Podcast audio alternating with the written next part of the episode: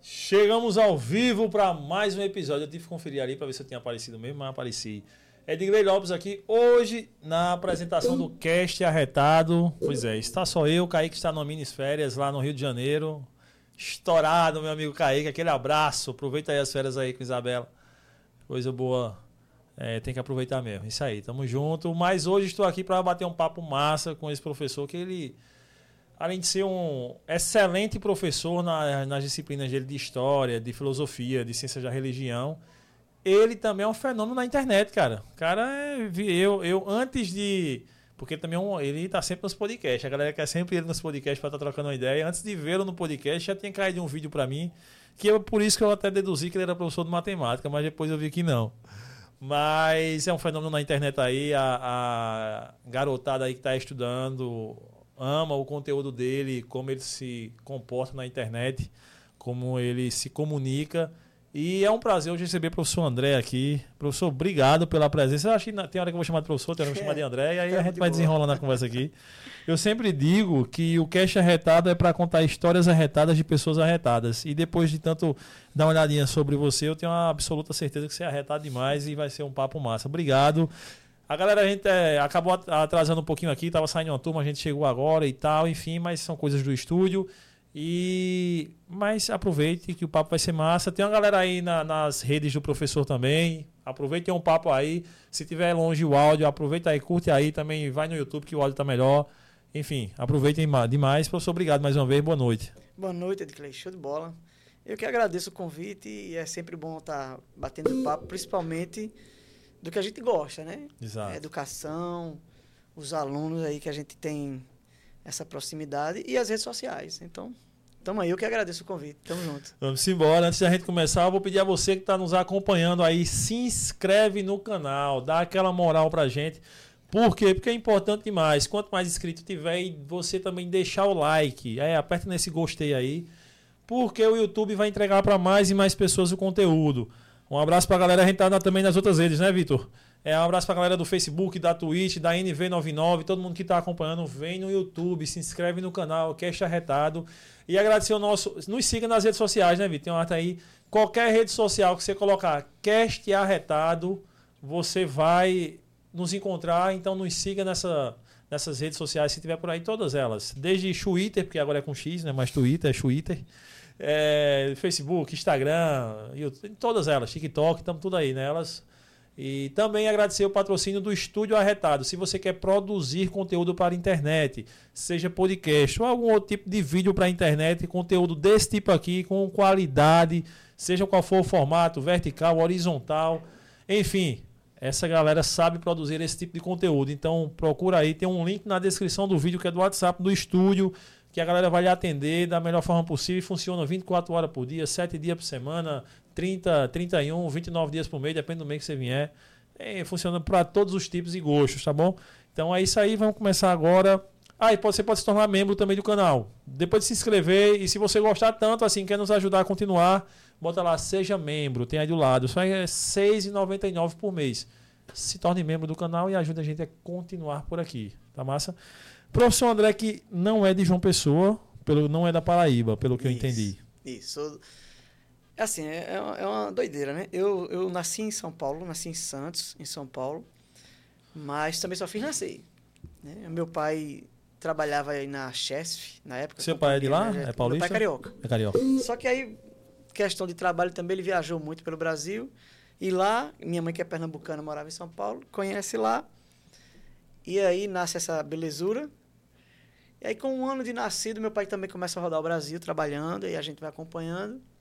E com cinco anos de idade, mais ou menos, a gente chega em Alagoas. Penedo, Maceió, e aí eu fico em Maceió até meus 20 anos, e aí venho para Paraíba, e o coração ficou por aqui. Pois é, Penedo que é terra de alguém famoso, né? não sei se é Marta, né? É, Carlinhos Maia. Carlinhos Maia, né? É. Marta é de Alagoas também, Dois Riachos. Ah, sim, é, é Dois Riachos, é, é isso mesmo, exato, exato. E Carlinhos Maia é de Penedo. E aí vem para Paraíba. Mas aí quando vem para Paraíba, é, com que idade mesmo?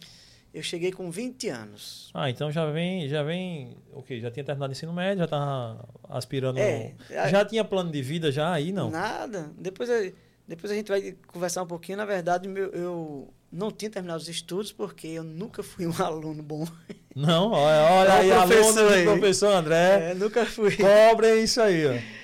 Eu nunca fui um aluno exemplar, né? Mas também eles poderão ser cobrados Ah, também, né? então, ele, ele sabe, a maioria sabe, a gente sempre tem o bate-papo com eles. A galera da internet que tá descobrindo aí, né?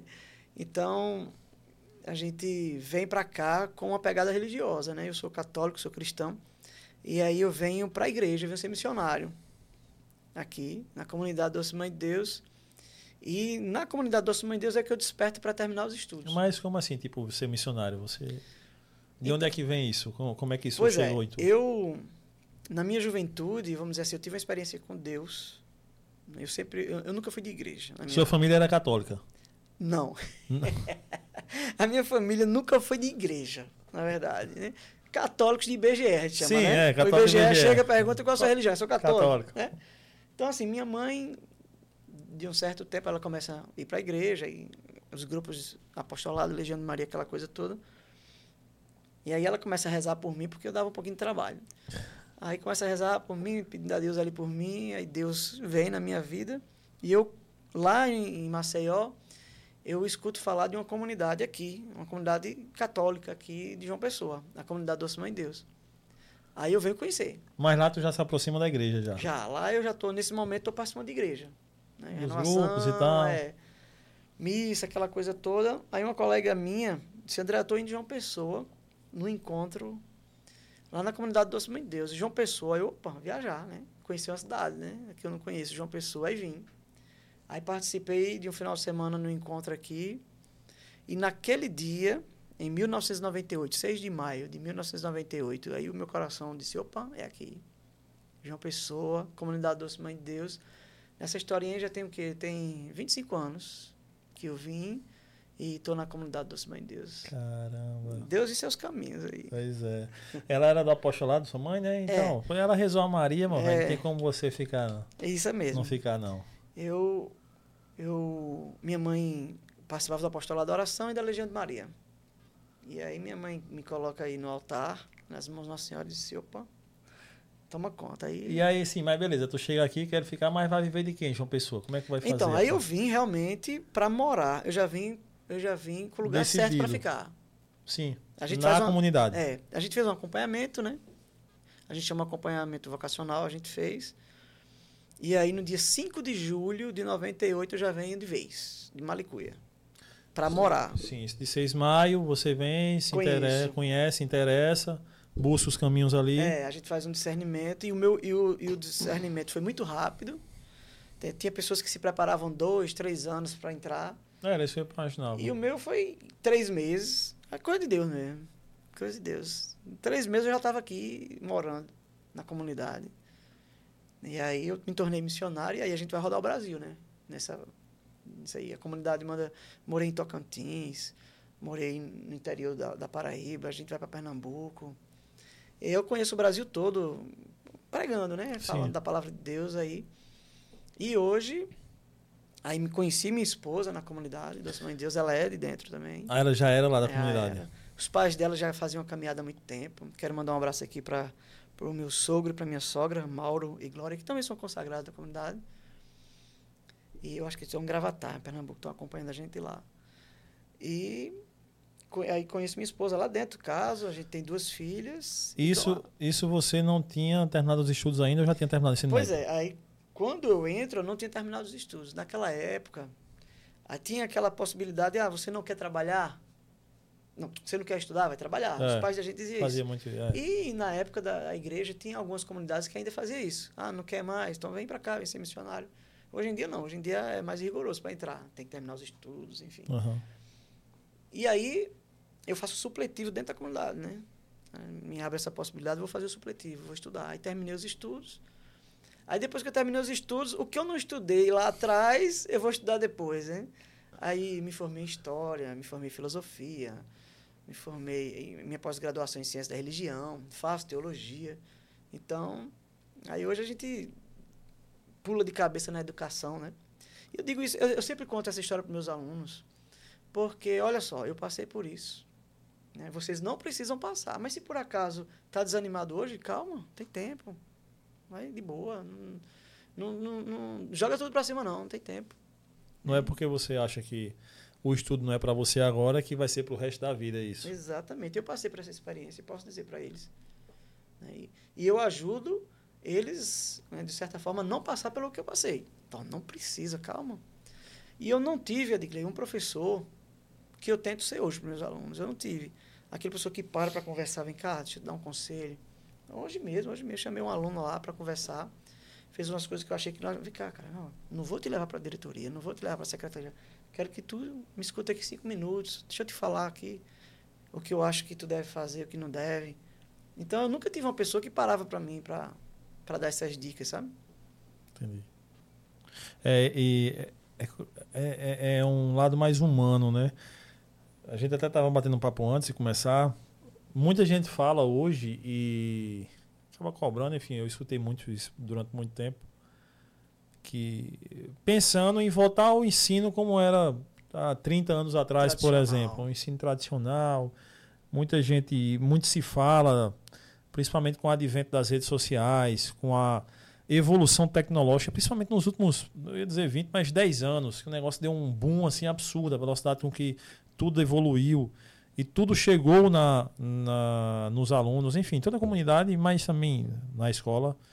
Aí é onde há, há muita gente dizendo, não, mas tem muito aluno disperso, é porque falta rigidez, falta menos conversinha e falta mais disciplina.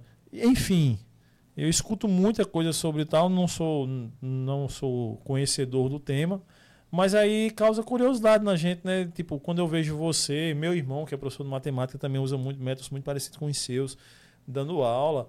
E eu vejo que consegue reter a. Porque, cara, quando eu vejo assim, reter a atenção de uma pessoa, hoje em dia, é difícil pra cacete. Porque. Como é que você. Reter, é fazer com que a pessoa lhe entenda, lhe escute, porque ela pode até estar com você. É fato. De é, presente é, ali. É. De fato, isso é verdade absoluta. Mas ceder o tempo dela a você, que é outra. É, é, é difícil, cara. Vamos, vamos, vamos pensar nós dois. Nós não gostamos de reunião.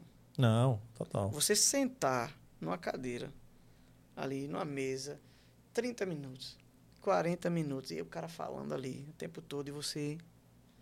Aí nós não gostamos e nós queremos que os nossos alunos gostem de uma pessoa falando o tempo todo ali. Pá, pá, pá, pá. Aí a gente cansa, meu Deus, a gente olha para o relógio e não vai acabar, não é? E o aluno é do mesmo jeito. O aluno, de manhã, por exemplo, ele senta numa cadeira de 7 horas da manhã e ele vai sair de meio-dia. Tem um intervalos ali de 15 minutos e é, tal. Ora, antigamente ficava, mas por medo, medo do, do, professor que podia até dar umas palmadas, né? É. Palmatória. É. Medo da, da pressão dos pais. E o cara estava ali de corpo presente, né? E muitas vezes a mente não estava. Muitos dos nossos avós e dos nossos pais, eles estudaram até o quarto, quinto ano. É. Aprendia. Tá, Era a galera que aprendia matemática tal. Meu pai mesmo estudou até o quarto ano, minha mãe até o quinto ano.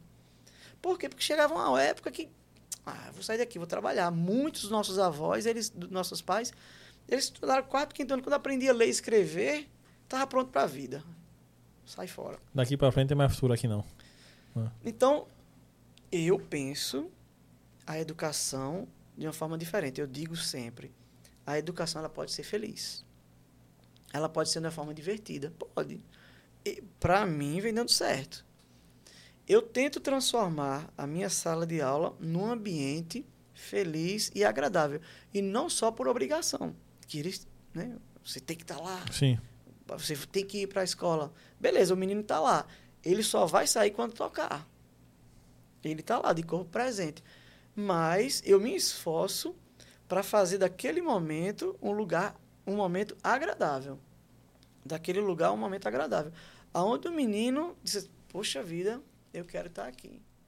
E eu escuto muito dos pais, Edgley, escuto muito dos pais assim, olha, meu filho gosta da sua aula. O meu filho, quando é sua aula, ele diz que hoje, tá, hoje é a aula do professor. Mas não é o professor em si, é um método que eu achei que que deve ser usado. Cada professor tem seu jeito, eu respeito. E esse é o meu, e eu tenho visto resultados. Resultados na sala de aula, resultados nas notas, Sim. Né, no conteúdo. Eu tenho visto que está dando certo. Hum, é, como é que você começou a dar aula? Então, eu, eu comecei a estudar história na faculdade em 2006. E interessante que a comunidade do Cima de Deus. Antes, por que história? Então, eu sempre fui fã de, de humanas, sabe? Desde novinho ali, desde de criança, eu gostava de, de sentar na frente da televisão e assistir o Jornal Nacional, por sim, exemplo. sim. Questão de política. Sim, sim. Aí eu sempre gostei, eu sempre tive essa vibe. Cálculos nunca foi minha área. Nunca foi minha área, a, a questão de exatas. Eu sempre gostei. E na, na adolescência eu sempre gostei de ler. A gente não tinha internet, aquela coisa. Uhum. Eu gostava de ler revista e tal. E eu sempre tive essa inclinação para humanas. Mesmo não sendo muito fã de estudos, mas essa parte de estudar, de, de, de política, essa coisa eu sempre gostei. Então, quando eu percebi, ah, terminei o ensino médio, fiz o meu supletivo, e agora? E agora? Eu lembrei, aí no ensino médio, eu tive um professor de história, veja como um professor é importante na vida da pessoa. Eu tive um professor de história que tinha uma linguagem legal com a turma. Ele se fazia um com os alunos com respeito, prendia a atenção dos alunos e passava o conteúdo de boa. E eu comecei a admirar aquele professor, um cara jovem, disse, poxa vida, olha aí, ó, um professor legal. E eu comecei a colocar no meu leque de alternativas para a vida. E uma dessas alternativas era ser professor. Se um dia eu for professor, eu quero ser professor que nem esse cara. E ele era professor de história, que eu gostava. Disse, olha, poxa vida, eu gostei. Então, quando eu terminei o ensino médio, uma das alternativas era ser professor. Fui trabalhar aqui em João Pessoa, no hotel, de frente, de, de recepcionista. Mas eu queria mais. Queria faculdade, não tinha feito. E me veio no coração, se eu vou fazer faculdade de História, que é uma coisa que eu gosto. Se eu fosse ser professor, não sei. Quando eu começo a estudar História, a escola da Doce Mãe de Deus, que a gente tem uma escola Uhum. na comunidade Doce Mãe de Deus, onde eu, onde eu trabalho, abriu uma vaga para professor de História. E aí, professor, "Ô, André, você não quer preencher essa vaga aqui? Aí deu para trabalhar tanto no hotel como essas aulas, aí eu comecei e ali eu me apaixonei. "Ah, A sala de aula é meu lugar.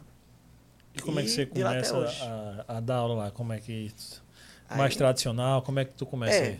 Aí era livro, quadro e explicação, era só isso, inicialmente. Normal. É, mas aí, O padrão. é o padrão, mas aí eu começo naturalmente usar algo que eu que tá na minha veia, que é o humor, né? Eu sou humorista. É, eu vi lá que tem uns né? videozinhos seu também. Tá. Então, meus vídeos são de humor, na verdade. Então, a- essa veia do humor eu já começo a trabalhar dentro da sala de aula, normalmente com os meninos, a brincadeira, tiro uma brincadeira com um, tiro a brincadeira com o outro. Então, isso vai vai sendo a minha marca. né? Trabalhar a sala de aula com muita dedicação ao conteúdo, com muito comprometimento com o conteúdo, mas com humor. Aí, acredito que isso aí vai abrir as portas para mim, aonde eu passo com os alunos, a gente tem essa ligação e o humor me ajuda muito na sala de aula. Eu vi que tem até personagem que tu criou também, né? É, o personagem hoje eu não faço mais. É, eu Sua pe- filha eu fiz- gostou ali da é, pergunta. Eu fiz um. Durante muitos anos, e foi sucesso também na comunidade Doce Mãe de Deus, eu fiz um, um personagem humorístico chamado Zé do Bucho. E é o, era evangelização, veja, é passar a palavra de Deus com humor. Sim. Algo bem novo. E isso começa a ficar muito forte, cria uma. uma- a gente começa a ter ali seguidores, vamos dizer, do Zé do Bucho, a gente começa a viajar pelo Brasil para fazer esses shows humorísticos de evangelização. Eu cansei. Eu cansei mentalmente, emocionalmente na época. Hoje as pessoas me pedem, vamos voltar. Eu não, não sepultei a ideia, não. Mas naquela época eu tive que dar uma parada. Estava meio eh, cansado mentalmente. Aí foi bom parar. Aí a gente foi entrando na internet. É, Quando você começa a ministrar aula lá na Doce Mãe, é o quê? Que ano é isso aí? Dois- 2007? Foi em 2008? 2006. 2006, quando você Aí começa. eu fico só um ano, que em 2007 eu me mudo para Gravatar, Pernambuco, com a minha esposa. A gente casa. Aí eu trabalho lá em Gravatar. Em missão da, da comunidade? Não, Da- aí a gente- eu me afasto da comunidade por um tempo e vou trabalhar lá na, na, em Gravatar, na, com sala de aula. Aí, sempre na sala de aula. Passei pouco tempo fora da sala, mas aí Deus vai abrindo as portas, eu volto para a sala de aula. E morando em Gravatar, aí a gente sente saudade da comunidade Doce Mãe de Deus. Disse, opa, a gente precisa voltar. Aí a comunidade Doce Mãe de Deus nos chama, né, a gente faz uma caminhada, discernimento, e nós voltamos para Paraíba, mas para morar em Bananeiras. Aí qual é a missão lá em Bananeiras? Trabalhar com a rádio. A rádio Integração do Brejo, a rádio Sucesso lá Sim, no sei. E aí eu vou trabalhar com a rádio, vou trabalhar com jornal. A gente fica como um produtor jornalístico. O nosso programa fica em primeiro lugar, audiência de jornal, o Jornal da Manhã. Durante muito tempo a gente trabalhou bastante. Gosto muito de comunicação, né? gosto muito de, de rádio, gosto muito, enfim. Mas o, o coração da educação Fala mais alto. fala mais alto e aí a, a Doce Mãe de Deus, a comunidade vem para cá, estamos precisando de professores e aqui vai dar certinho e aí a gente deixa a rádio lá, vem para João Pessoa morar e aí eu volto a trabalhar na, na escola da Doce Mãe de Deus em 2012. 2012. E aí a gente tá até hoje. 2012. São 11 anos o retorno, né? É, 11 anos. já. O retorno para a escola. 2023. E aí você já vai chegando na internet, já vai tendo as redes sociais, É. né? E aí também tu já vai moldando o teu estilo de ministrar aula. É, aí na verdade, assim, como eu te falei, o meu estilo de dar aula, ele é humor. O tempo todo. O tempo todo. E quando Esse surge, tipo, a rede social? Qual ano? Aí um aluno, ano passado. O ano passado, eu sempre tive redes sociais familiar. né? Meu YouTube, família. Meu Instagram, família. Aí, um aluno meu, em outubro do ano passado, disse, professor, essas brincadeiras que o senhor faz aqui em sala de aula, por que, que a gente não grava? E joga mesmo, na, cara? um Tão aluno. novo assim, tão, tão recente. Sexto ano. Tem o quê? 11 anos? Né? Sexto Ah, é, ano, 11, anos. Só que essa meninada é tudo antenada. né? Ou o quê? Aí ele, professor, vamos gravar um TikTok? E o preconceito com o TikTok, assim, não, a minha filha usa o TikTok, eu tô, tô tempo todo em cima. Não, filha, não usa não. Esse vídeo não, esse aqui. Então eu fico muito em cima. Nunca gostei de TikTok. Aí eles, professor, bora, esses, essas brincadeiras que o senhor faz aqui, o pessoal vai gostar. Eu disse, não quero, não, não quero. Aí esse aluno Aquiles, Aquiles, ele hoje está no sétimo ano, né, aluno nosso. Ele é, está no sétimo ano. Da idade da minha filha, Sofia está aqui com a gente, tem 13 anos também. É de sétimo ano, tarde e ele é manhã. Aí Aquiles disse para mim, professor, grava um vídeo e guarda, se o senhor não quiser postar. Aí o que, que eu fiz? Eu abri uma conta do TikTok e esse vídeo que a gente gravou, eu postei no TikTok. Só que eu pensei que o TikTok era estilo Instagram. Se você não tem seguidor e se você não segue ninguém, tá lá guardado, ninguém tá vendo. Esse vídeo que a gente coloca, essa brincadeira que a gente coloca no TikTok, postei e aí viraliza. Aí o pessoal começa a dizer: Eita, professor, aquele vídeo do senhor viralizou. Eita, que o senhor tá famoso no TikTok.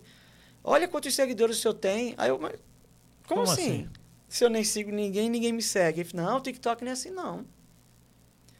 Aí veio, eu não coloquei hashtag, não coloquei descrição, só joguei o vídeo. O vídeo viralizou. Com dois, três dias já estava chegando milhares de seguidores. Aí os alunos, eita, tem que postar mais. Essa outra brincadeira. Aí eu vou para a escola, né? Chego para a direção da escola. Diz, olha, Ó. aconteceu isso e tal. Aí a coordenadora, muito amiga, quero mandar aqui um beijo para a Lígia, que é a nossa coordenadora, provavelmente deve estar acompanhando também. Disse, não, André, se não for nada que, né, que prejudique a aula, o tempo da aula, se não for nada que seja fora do nosso linguajar, da nossa conduta, tudo bem, pode postar. Então veja, a escola se abriu, né? Aham. A coordenadora se abriu a isso. E aí a gente vai postando outro, vai postando outro. E vai chegando seguidores. 10 mil, 15 mil. Nossa, peraí, o negócio aqui tá. que é isso? Aí eu vou estudar sobre TikTok. Vou ler, vou assistir vídeos, vou ver as dicas do pessoal. Aí agora já vem hashtag, aí já vem É. descrição. E aí os nossos vídeos vão caindo no gosto né, da galera. Em outubro, menos de um ano, a gente tá com 700 mil seguidores. Em menos de um ano. Tem vídeos aí com 33 milhões de visualização. Incrível, velho. Aí, muitas pessoas aí, por exemplo, o Subway Surfers, que é um dos jogos mais jogados no mundo, pega um vídeo nosso e publica também no, no- e, e reposta. Aí vai pro mundo todo.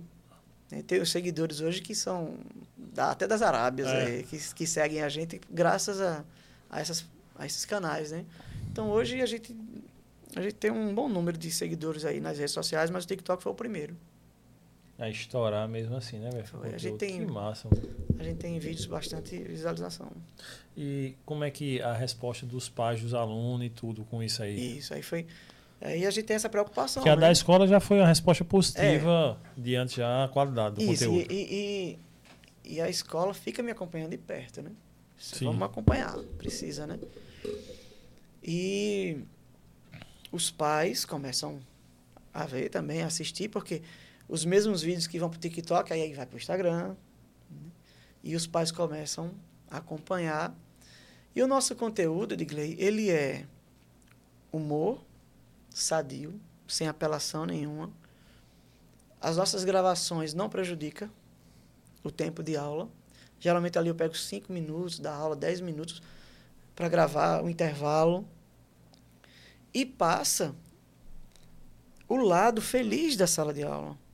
Muita gente ainda tem aquela visão que a sala de aula é um, um ambiente obrigatório, chato, não vê a hora de terminar. E aí, o que é que os pais começam a ver? Ô, meu filho está feliz na sala de aula. Está brincando ali, está sorrindo, está gravando um vídeo. E aí eu começo a ter uma resposta dos pais muito positiva. Ah, meu filho está muito feliz em fazer isso. Ah, o meu filho está gostando muito. É bom você mostrar o lado positivo da, da, da escola, da educação. Então, a gente começa a ter um retorno bom dos pais. E o que é melhor ainda, a gente começa a ter resultado dos próprios alunos.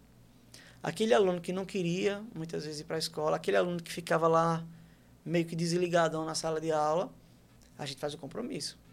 Vamos gravar? Vamos participar das brincadeiras? Bora. Mas quando for na hora da aula. Então, eles ficam com essa proximidade com o professor, eles criam esse laço de amizade com o professor, que na hora da aula mesmo, do conteúdo, eles estão ligados. Entendi. Eles dão esse Participam. feedback. E aí a gente começa a ver o resultado no conteúdo, no desempenho escolar, como eu já falei, das notas. Se eu estou feliz na sala de aula, tudo concorre para o bem. Até o aprendizado fica melhor. Ah, não tenho dúvida disso. É, eu estava assistindo o o que você viu no CangaCast, um abraço para João, mas eu, eu não sei porquê, acabei não assistindo aquele um partezinho lá, mas eu queria que você me contasse, recontasse aí ah, um lance que você chega na sala dela, os moleques estão fazendo futimesa lá na tua, na tua mesa lá e tal.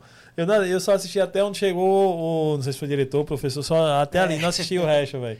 Então, eu estou trabalhando também, eh, comecei esse ano no Colégio Máximo. Aí já foi no outro colégio. É, no Colégio Máximos em Cruz das Armas. Quero aqui mandar um beijo, um abraço pro pessoal do Colégio Máximos, pros alunos, pros diretores, dos pais. E aí, eu já tenho a minha vibe com a galera do Instituto de Educação Doce Mãe de Deus, já tenho meu estilo lá, né, com eles e tal. Eu chego nessa escola nova para mim, disse, opa, como é que eu vou conquistar com essa galera aqui, né? E vou trabalhar com ensino médio, coisa que a gente não tem no Instituto de Educação. Já é o pessoal de idade, né? Mas, hein, galera jovem aí, Aí vou pegar esse pessoal. E a gente começa a implementar o mesmo estilo de educação. Tem uma hora que eu, que eu saio de uma aula para entrar na outra, primeiro ano, ensino médio. Aí o que é que os meninos estão fazendo? Pegaram o birô do professor, a mesa do professor, levaram uma bola dentro da bolsa e estão jogando. Futimesa. É futimesa, né? É. E estão jogando pá, pá. Eles não esperavam que eu ia chegar naquele momento. E Talvez eles esperavam que eu chegasse cinco minutos depois. Aí quando eu entro na sala, que eles estão jogando futimesa com o birô do professor, Aí tu imagina o clima como ficou, É, né? Todo mundo Chegou o professor, deu merda. Ixi, lascou. Agora vamos pra secretaria, agora tem a advertência e tal. Aí eu boto aquela cara assim, meio zangada assim, né? Aí esse bonito, né? Vocês vão ver agora o que é jogar. Aí eu tiro a bolsa das costas, né? Aí eles ficam assim, tipo, sem acreditar, né? Tirei a bolsa das costas. Aí disse, quem quer fazer dupla comigo? Aí o outro vem, que eles estavam jogando de dupla. Aí bora jogar. Aí, é claro, né? Qual é a minha... Qual é o meu objetivo aí? É jogar por jogar? Não é. Eu vou pegar esses cinco minutos com ele jogando aqui e tô conquistando eles. Na amizade, Uhum. na, no companheirismo. Esse professor é brother. Não, exatamente. Eu não tô perdendo cinco minutos da aula. Eu tô ganhando cinco minutos. Eu tô ganhando eles nesses cinco minutos. Aí na minha cabeça, né? Poxa, eu vou jogar cinco minutos e vou dar meu conteúdo. Tô chegando numa escola nova aqui e tal. Aí joga, aí é alegria geral, né? Poxa, esse professor, aí tô jogando. E modéstia à parte, a gente entende um pouquinho do negócio, né? Aí estamos lá jogando, estamos jogando. Quem chega na hora, acontece tudo que não podia acontecer. Chega a coordenadora e o diretor da escola, Ai, dono, né, que é o cara, diretor. você- Eles foram fazer alguma coisa na sala, entregar algumas coisas e chega na hora. Tá tu lá jogando. Aí tô jogando. Aí, aí aqui a galera, nossa, agora ferrou pra gente e ferrou pro professor, né? Aí eu olho assim e eles estão assim, meu Deus, o que, é que tá que, que tá acontecendo? acontecendo aqui, mano? Aí o diretor, o cara jovem, aí ele percebe. Ele, ele tá vendo o que, é que tá acontecendo ali. Aí ele, André, fica à vontade, termina de jogar que depois eu falo com você. Aí ele sai. Aí todo mundo, é, tal. Eu disse, é, pessoal, agora Acabou. acabou, né? Vamos pra aula. Então aquilo ali. E depois, quando você vai falar com o cara, o cara, tipo, nossa, super aberto. Não, ele nunca nem tocou no assunto comigo. Ele, ele percebeu o que estava rolando ali. Ele percebeu que o professor estava conquistando os alunos. Essa mesma turma, ontem, essa mesma turma ontem, a gente fez um, um pega de UFC na sala de aula. Né, Os meninos brincando um com o outro, pe- pegando no pescoço. Aí eu entro, né? Que eles, eles aproveitam qualquer momento que não tem o professor, né? Aí estão lá se pegando, se pegando. Aí eu vou lá no pescoço de um, claro, com tanto cuidado pra não machucar, né? Pego no pescoço, aí dou um armeloque no outro. É, aí o outro vem por cima, fica me puxando. Pronto, naqueles três minutos me ajuda a quebrar o, o gelo, sabe? Uhum. E aí vou pra aula e tá todo mundo prestando atenção. Então, assim, eles me veem como um parceiro deles, mas com muito respeito, sabendo que eu sou professor. Porque também tem uma linha tênue aí que você também não pode quebrar, né? Não, tipo, não, que é a linha de perder o respeito, Não pode. né? Então, assim, nós temos as brincadeiras. Só eu acho muito parecida a ligação do professor com o aluno, com o pai com o filho, no qual você é brother do mas seu é filho, pai. mas é pai. É, exatamente. Primeiro de tudo você é pai. Tipo, na sala de aula, primeiro de tudo você é professor. Exatamente. As é, é, é assim com as minhas filhas. Eu sou, vamos dizer aqui, colocar entre aspas, né? eu sou brother das minhas filhas. Sabe? Tudo que eu faço é para elas. A gente brinca, a gente vai. Essas resenhas a gente também tem. Eu assisto séries com elas, a gente vai para. Enfim, a gente faz muita resenha juntas. Mas eu sou pai. É a mesma coisa do professor. Aí eu já pego um assunto de um gancho aqui para outra coisa. É, a galera diz assim: o professor não pode ser amigo dos alunos. Não penso assim. Eu não penso. Eu, para mim, professor pode sim ser amigo de alunos. Pode. Sabendo que tem uma linha que não pode ultrapassar. Tem coisas dos alunos, tem brincadeira entre os alunos que é coisa deles, que eles não podem tirar comigo. Sim. Tem um respeito. E tem coisas que o professor não pode fazer com os alunos. Tem um Sim. limite. Então, é uma amizade que tem as suas características, tem suas particularidades. Então, eu acredito sim que o professor pode ser amigo dos alunos, mas eu acredito que tem algo né, que diferencia o professor dos alunos, é a questão do respeito. É, mas o respeito é recíproco. Sim. É o aluno respeitando o professor e o professor respeitando o aluno. Porque durante muito tempo, nós somos testemunhas, talvez você, eu fui, em que o aluno era obrigado a respeitar o professor e muitas vezes o professor não respeitava o aluno. E aí não era nem respeito, era medo, né? E aí não era... Porque, é, para nós somos cristãos, por exemplo, temor a Deus não é ter medo de Deus, é respeitar a Deus. Né? Exatamente. é, essa relação professor-aluno, pai-filho. Não quero que meus filhos tenham medo de mim. Isso. Agora eu quero que me respeitem. Exatamente. Eu também não quero que minhas Né? filhas tenham medo de mim. Não quero que meus alunos tenham medo de mim. Eu quero o respeito.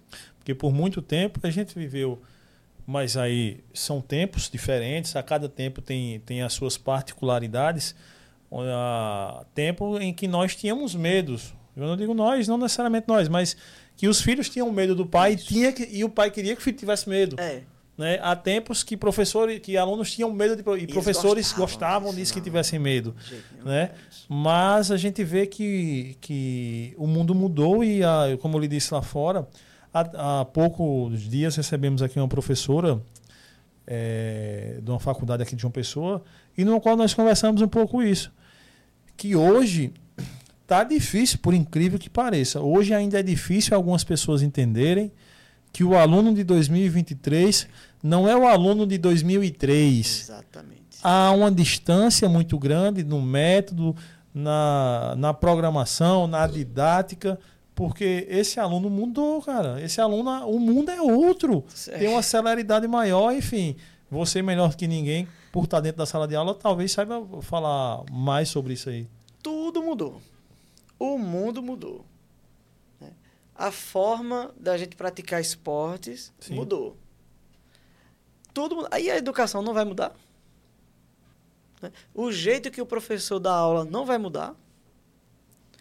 Então, assim, claro que tem coisas de lá de 10 anos atrás que é interessante a gente conservar.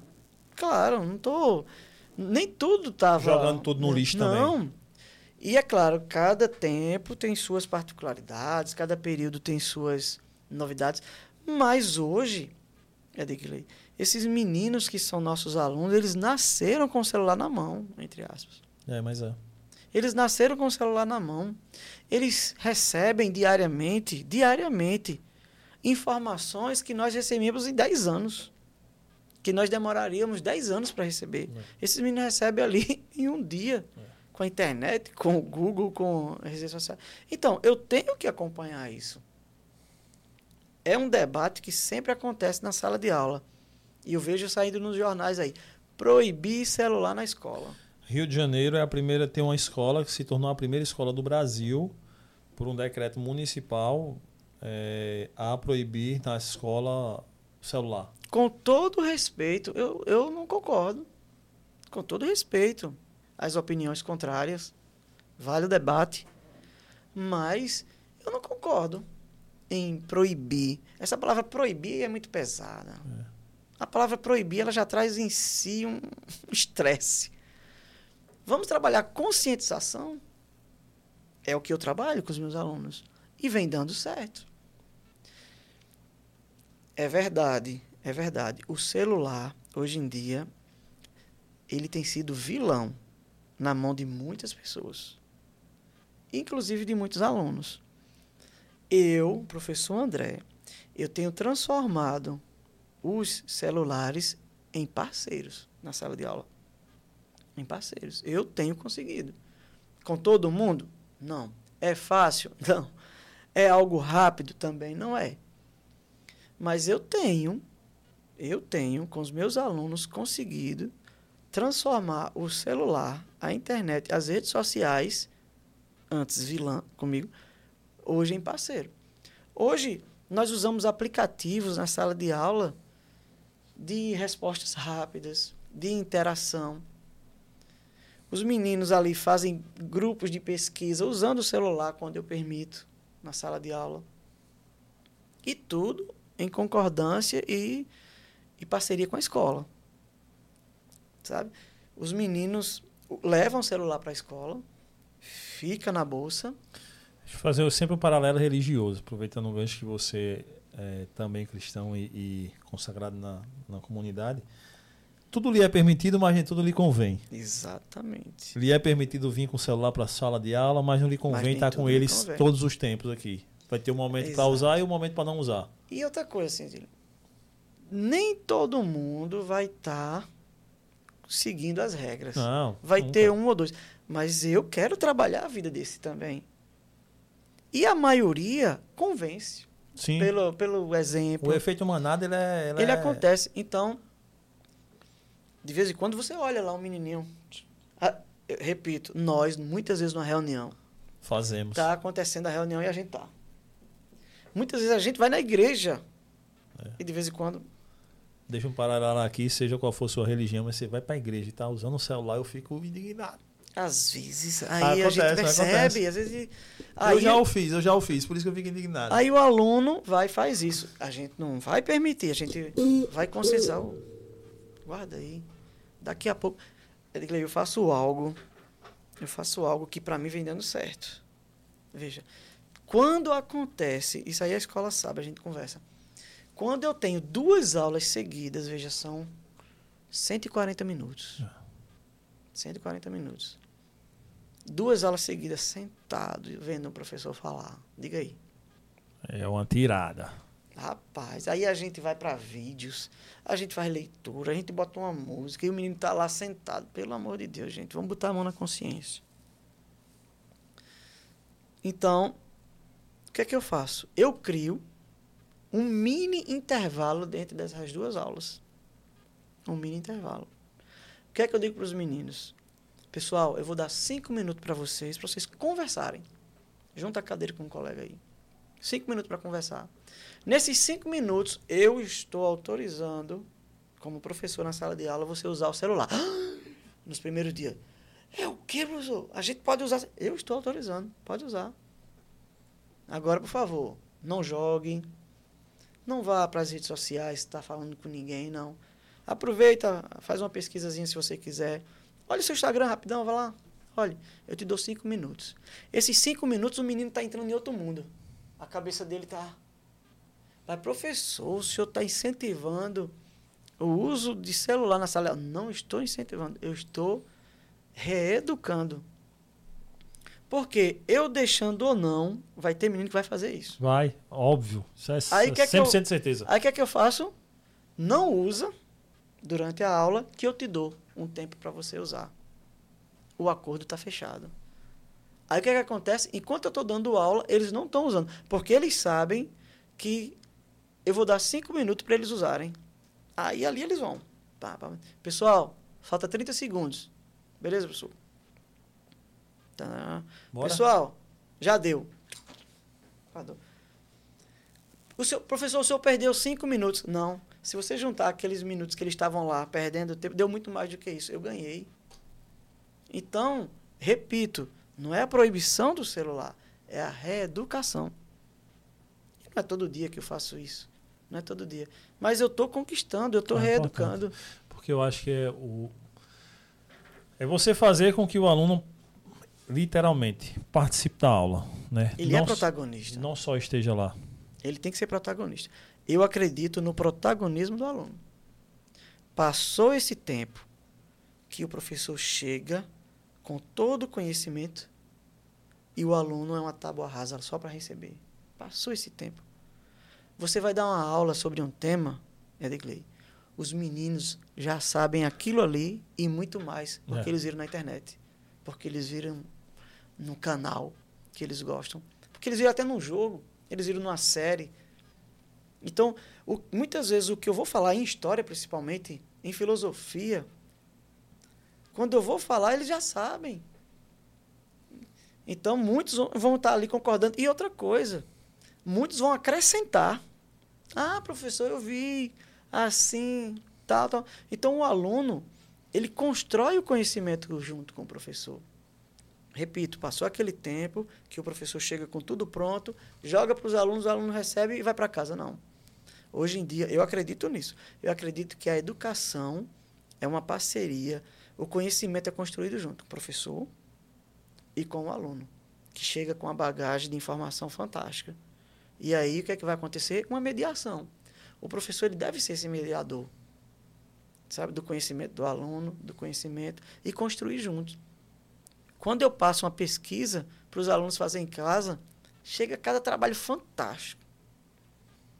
Chega cada trabalho fantástico. Então, eles são inteligentes e eles recebem uma bagagem intelectual muito grande principalmente aí nas redes sociais e nos meios de comunicação. É informação demais, né, velho? É informação demais que tem. E a pessoa educando a molecada a saber utilizar e a internet em si tem como só vai agregar em alguns pontos, né? Só agregar sempre com controle é, é óbvio com isso. É, o que é que é o que é ensinado? Eu tive isso na, na minha escola. Não sei se todas as escolas têm hoje, mas ciências da religião tem em todos os colégios hoje? Não. Não. Quase não é tem. uma disciplina obrigatória? Não. Quase não tem, não. É, quase não tem mais ensino religioso nas escolas. Diga-se passagem, eu acho muito importante. Muito. Assim, eu, eu, eu preciso ter essa informação que não tenho agora sobre a questão da obrigatoriedade, como é que funciona nas salas. Eu não sei com exatidão te dizer. Hoje a gente percebe que tem muitas escolas que têm ensino religioso, mas o professor na sala de aula ele não trabalha ensino religioso. Eu ia comentar isso. sabe? Tem uns que trabalham muito a natureza, que trabalham muito até questões filosóficas na sala de aula, é, questões de, de, de civilidade. de- ótimo, show de bola. Trabalha sociologia, mas o ensino religioso em si não é muito trabalhado. Né? Não estou generalizando, lógico. Mas aonde eu trabalho, o ensino religioso, eu trabalho o estudo das religiões. A nossa escola é uma escola católica, é uma escola confessional. Nós temos autorização pelo MEC para focar mais nas, no catolicismo, no cristianismo, mas eu eu trabalho as religiões, o respeito às religiões, o conhecimento às religiões. Você conhecer mais a sua religião e conhecer a religião do outro. Do outro. E aí, nós trabalhamos a tolerância religiosa e combatemos a intolerância, Intolerância. religiosa. Isso é importante. Porque, falando das cristãs, das religiões cristãs, é, vocês estão na, na católica Isso. e as, as demais religiões cristãs que surgiram após o século XVI, com a, com, mais especificamente a, a, lutera- a luterana né, e, e a calvinista, mais depois século XVI aí. E as outras religiões de matrizes africanas, que aí Sim. também perduram de muito tempo, mas que o que a gente nota hoje é de um grande desconhecimento nosso das religiões e por conta desse desconhecimento das religiões vem a intolerância, Intolerância religiosa, preconceito. vem o preconceito de a minha religião é a certa e É. aí você está condenado por estar na religião errada e enfim a, a gente Falta- escuta de tanta coisa falta cara. de informação, falta de estudo, falta de debate. Que é a partir do momento que você defende que a sua é a certa e que a outra é errada, aí, aí quebrou tudo. A gente trabalha o respeito. Respeito. Respeite a opinião do próprio, seja qual for, religiosa, orientação sexual, seja política. É você trabalhar o respeito, a tolerância.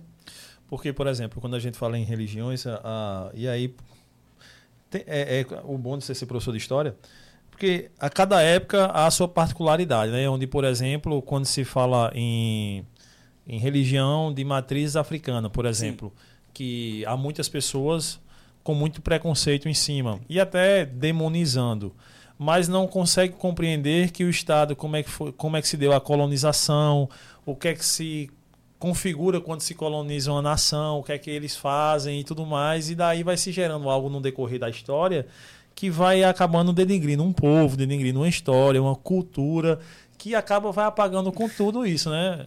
Olha, é como eu digo, eu digo, a informação é tudo. Quando você tem informação, aí você passa a ter um conceito. E o conceito é o contrário de pré-conceito. Aquilo que você tem quando não tem a informação. Você pressupõe. Exatamente. Você está pressupondo, você está imaginando algo e aí né, pode botar tudo para baixo. Então, quando você estuda, quando você tem informação, e aí eu vejo a importância do estudo da ciência da religião, do ensino religioso na sala de aula, quando você trabalha o conhecimento das religiões, quando você tem essa informação, você passa a respeitar o outro. Né? Então, as religiões de matriz africana mesmo, que fazem parte da história do Brasil. Sim. Quando você começa a estudar as religiões de matriz africana, a chegada, você começa a entender muita coisa. Aí, hoje, a gente, quantas vezes a gente escuta, né? é macumbeiro, né? É. macumbeiro, e você vai ver que não é macumba, macumba é um instrumento musical. Exato, exato. Né? O macumbeiro é quem toca o instrumento, é. né? Então, ah, mas aquilo que eles fazem, então, você os vai rituais, né? os rituais, você vai estudar como é a cultura africana, aí você passa a entender muita coisa. E eu não sou adepto das religiões de matriz africana, mas eu respeito. É óbvio. É, cada um tem seu estilo, cada um tem sua cultura, né? Então, eu sou cristão, eu sou católico, mas eu entendo as igrejas evangélicas, o protestantismo, a sua cultura, a sua história, a sua origem, e o judaísmo, é, o hinduísmo. Nós, olha, como professor de ensino religioso, nós conhecemos todas as religiões possíveis, né? Tem alguns que é, a gente não, não vai conseguir chegar, né? É, são, e sem contar as denominações de cada religião, né? Aí tem, por exemplo, hoje acho que data hoje de número estatístico mesmo, acho que são cerca de 30 mil é, ramificações da, da, do protestantismo, né? Então é impossível você saber tudo sabe, isso. Né? né? A gente não entra nesse mérito agora, mas a gente sabe que existem igrejas seríssimas. Sim, perfeito. nas igrejas evangélicas tem igrejas seríssimas, com história, com tradição, e tem outras que a gente sabe que, né? Infelizmente, chegando, usa a fé tem... do povo a é.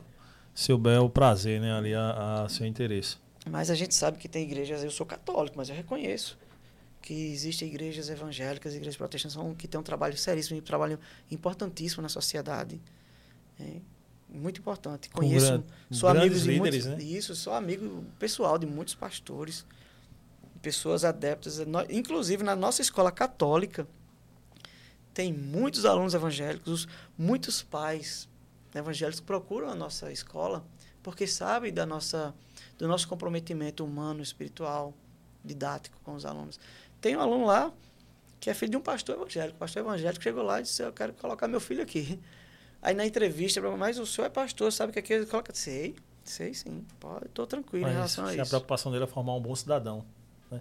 Então, é, é óbvio que eu não daria tantas igrejas, com, com tantas escolas quanto a gente quer que tenha é, é, trabalhando isso, mas assim, você acha importante, qual o nível de importância que você acha quando a igreja adota princípios, e aí tanto as católicas quanto as evangélicas, enfim, princípios religiosos de formação?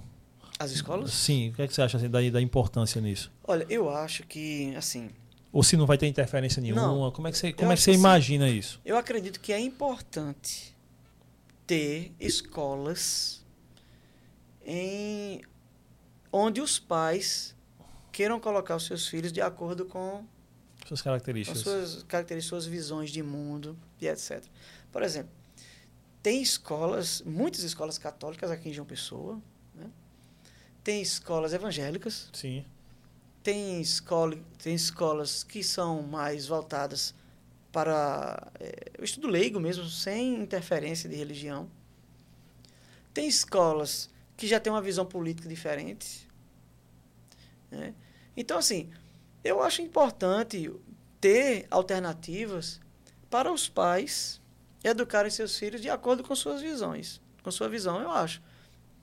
Importante trabalhar. Toda escola deve trabalhar o respeito, o amor próximo. Claro, né? o, primeiro lugar é, é uhum. o didático. Você, como pai, você vai procurar uma escola, você quer que seu filho eh, aprenda matemática, história. É. Mas se a escola puder dar aquele suporte humano que você acredita, então tudo bem.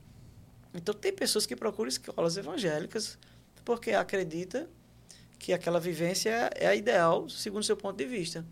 Tem pessoas que vão colocar em escolas católicas e tem pais que não querem interferência religiosa na educação dos seus filhos e tem escolas assim para esse público também. Que é válido também. É, né? então assim, eu acredito que seja importante você ter alternativa. Sim.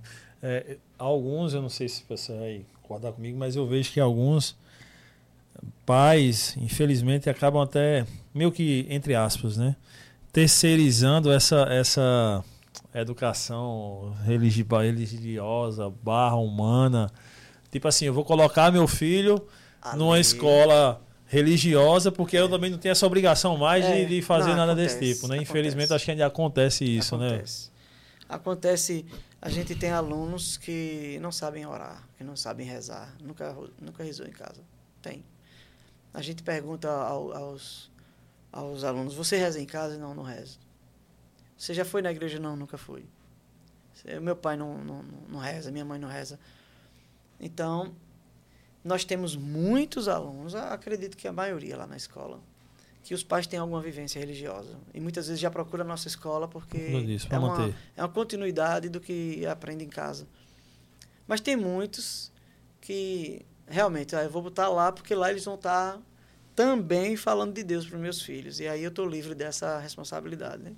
Aí aquela pergunta que de vez em quando surge nas redes sociais. Né? Quem educa? Os pais ou os professores? Né? Oi. E, e atualmente a gente vê até assim, quem ensina os meus filhos a rezar? É a escola ou os pais, né? É. Em muitos lugares, em, em- em muitas situações, quem ensina é a escola, não é os pais. Até mesmo a respeitar o próximo. Até mesmo a ter um bom comportamento lá fora. Hoje em dia, tem situações, não estou generalizando, e nem é a maioria, mas tem situações que é a escola que está fazendo esse papel de educar o filho a respeitar os mais velhos, de respeitar as leis, Sim. porque muitas vezes em casa não é ensinado isso. Ah, com certeza, né? É, eu sempre é uma questão muito falada, é o tempo, né? Muita gente sempre vai justificar o tempo, o tempo, mas enfim, cada um conhece, eu não sou, tô aqui para ser seu, não estamos aqui para ser seu juiz de ninguém, né? Mas assim, acho que a gente essa parte de ser um bom cidadão, de ser uma boa pessoa, isso cabe muito a nós, é muito ao que nós vivemos em casa, né? Isso é, é importante demais Isso. porque ah, no mundo terão pessoas das mais diversas possíveis que vão influenciar das mais diversas formas possíveis e impossíveis. Então, quando você tem uma base sólida, firme, forte em casa, a gente fica mais preocupado, né? Eu acredito que a base hoje é a família. Essa é a minha visão. É, A base é a família. Eu, essa é a minha visão pessoal, tá certo? Minha visão pessoal. Eu acredito num tripé.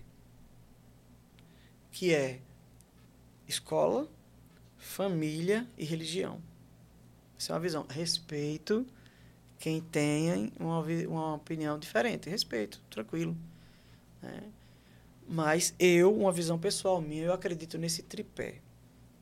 Como base, família, religião e escola.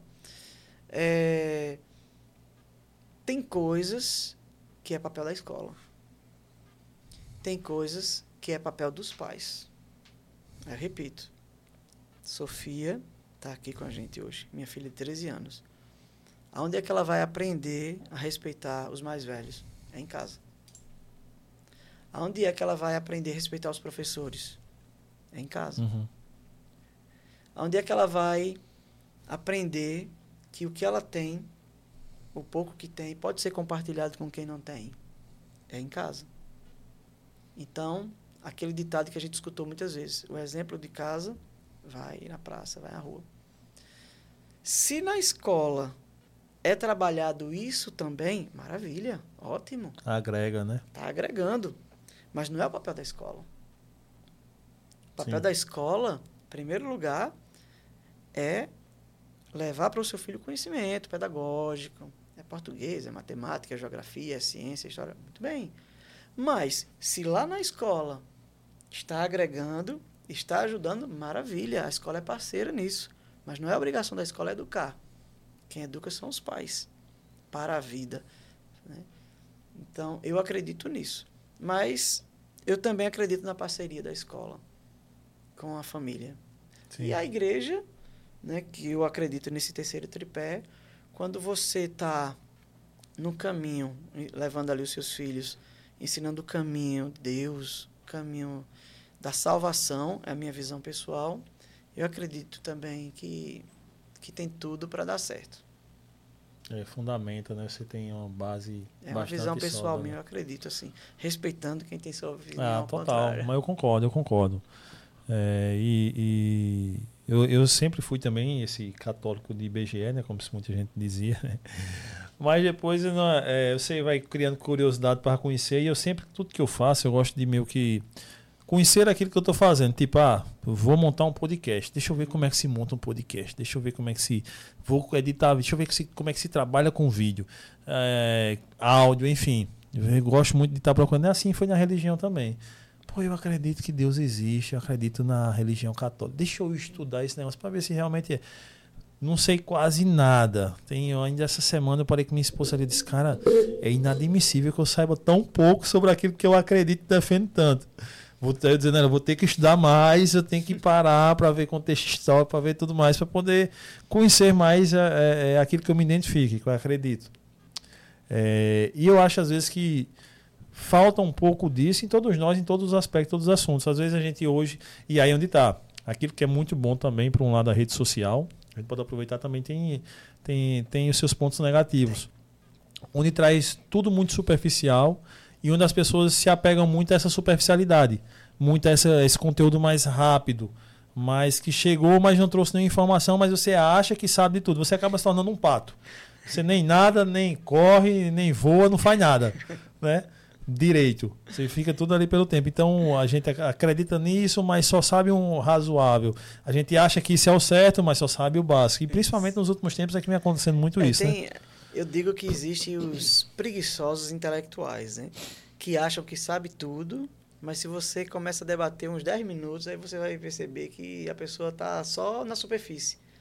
Né? E, assim, existe mesmo nessa geração nessa geração que nós estamos vivendo, nós fazemos parte dela, eh, nós queremos tudo muito rápido.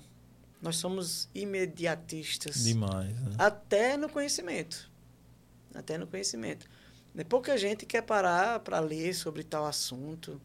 Acha que 5, 10 minutos de redes sociais você já é doutor no assunto, né? Aí, Dois vídeos no YouTube, como se faz isso, o cara já é doutor na parada. Eu escuto muito dos meus alunos. Ah, professor, ah, mas eu vi na internet. Ah, mas eu vi no YouTube. Aí eu crio uma, eu crio uma, uma piadazinha, né? Ah, tá na, se tá na internet é verdade, vai lá. Tá é, exato, já tá na internet. Tá na é internet verdade. é verdade. Então, infelizmente, mas assim, faz parte, né? E nós, professores, é, nós, na medida do possível, nós precisamos ir mudando isso, né? É, sabendo que nós estamos num período muito diferente daquele nosso que nós estudamos, quando nós éramos adolescentes. É outro mundo e nós precisamos avançar nisso. Nós precisamos nos adaptar. É. O, falando nesse do conteúdo de pegar, de virar doutor, quando eu comecei a fazer live no, no YouTube, fui na igreja para transmitir a missa e eu não sabia nada de OBS, que é o software que a gente usa para transmissão. E vendo conteúdos rasos na internet, 10 vídeos de 10 minutos, 12 e tal, 8 minutos ali, sempre naquela pressa, tem que ver rápido. Só que sempre faltava alguma coisa, dava um problema em uma coisa, em outra. Hoje, 100% é impossível que ninguém sabe 100% de tudo, mas tipo, 95% consigo dominar. Mas eu tenho que dar esse crédito a um cara de um canal que eu comprei o curso do cara, tipo, em agrade... eu nunca vi o curso do cara. Mas, tipo, eu aprendi tanto com esse cara que quando ele lançou o curso, eu disse, velho, eu vou comprar um curso desse só pra dizer assim, irmão, obrigado por ter me ensinado tudo isso. é o canal Agape Multimídia. Ah, que massa. O cara, é, ele, é, ele é evangélico e tal, e, e ele faz transmissão na igreja dele e tal, dos cultos. E aí o cara começou esse canal e ensinou a galera. Ele foi aprendendo e ensinando a galera. Aí tem um vídeo lá que é tipo live do zero a o final. É, aprenda tudo sobre OBS. É um vídeo de quase duas horas. Aí eu parei um dia assim, tipo, botei ali no computador e fiquei lá duas horas assistindo o vídeo aí, e tipo, aquele lance, dois computadores, né? Um passando a live e o outro cara e eu fazendo, replicando aqui para poder. Eu sou muito assim, eu só aprendo mesmo se eu estiver também fazendo, não adianta só o cara estar tá me falando, tem que estar tá fazendo, treinando ali para aprender. Aí, posteriormente, isso aí fui vendo outras coisas com o cara e tal, fui aprendendo. Sempre tem uma novidade, a gente vai aprendendo a mexer.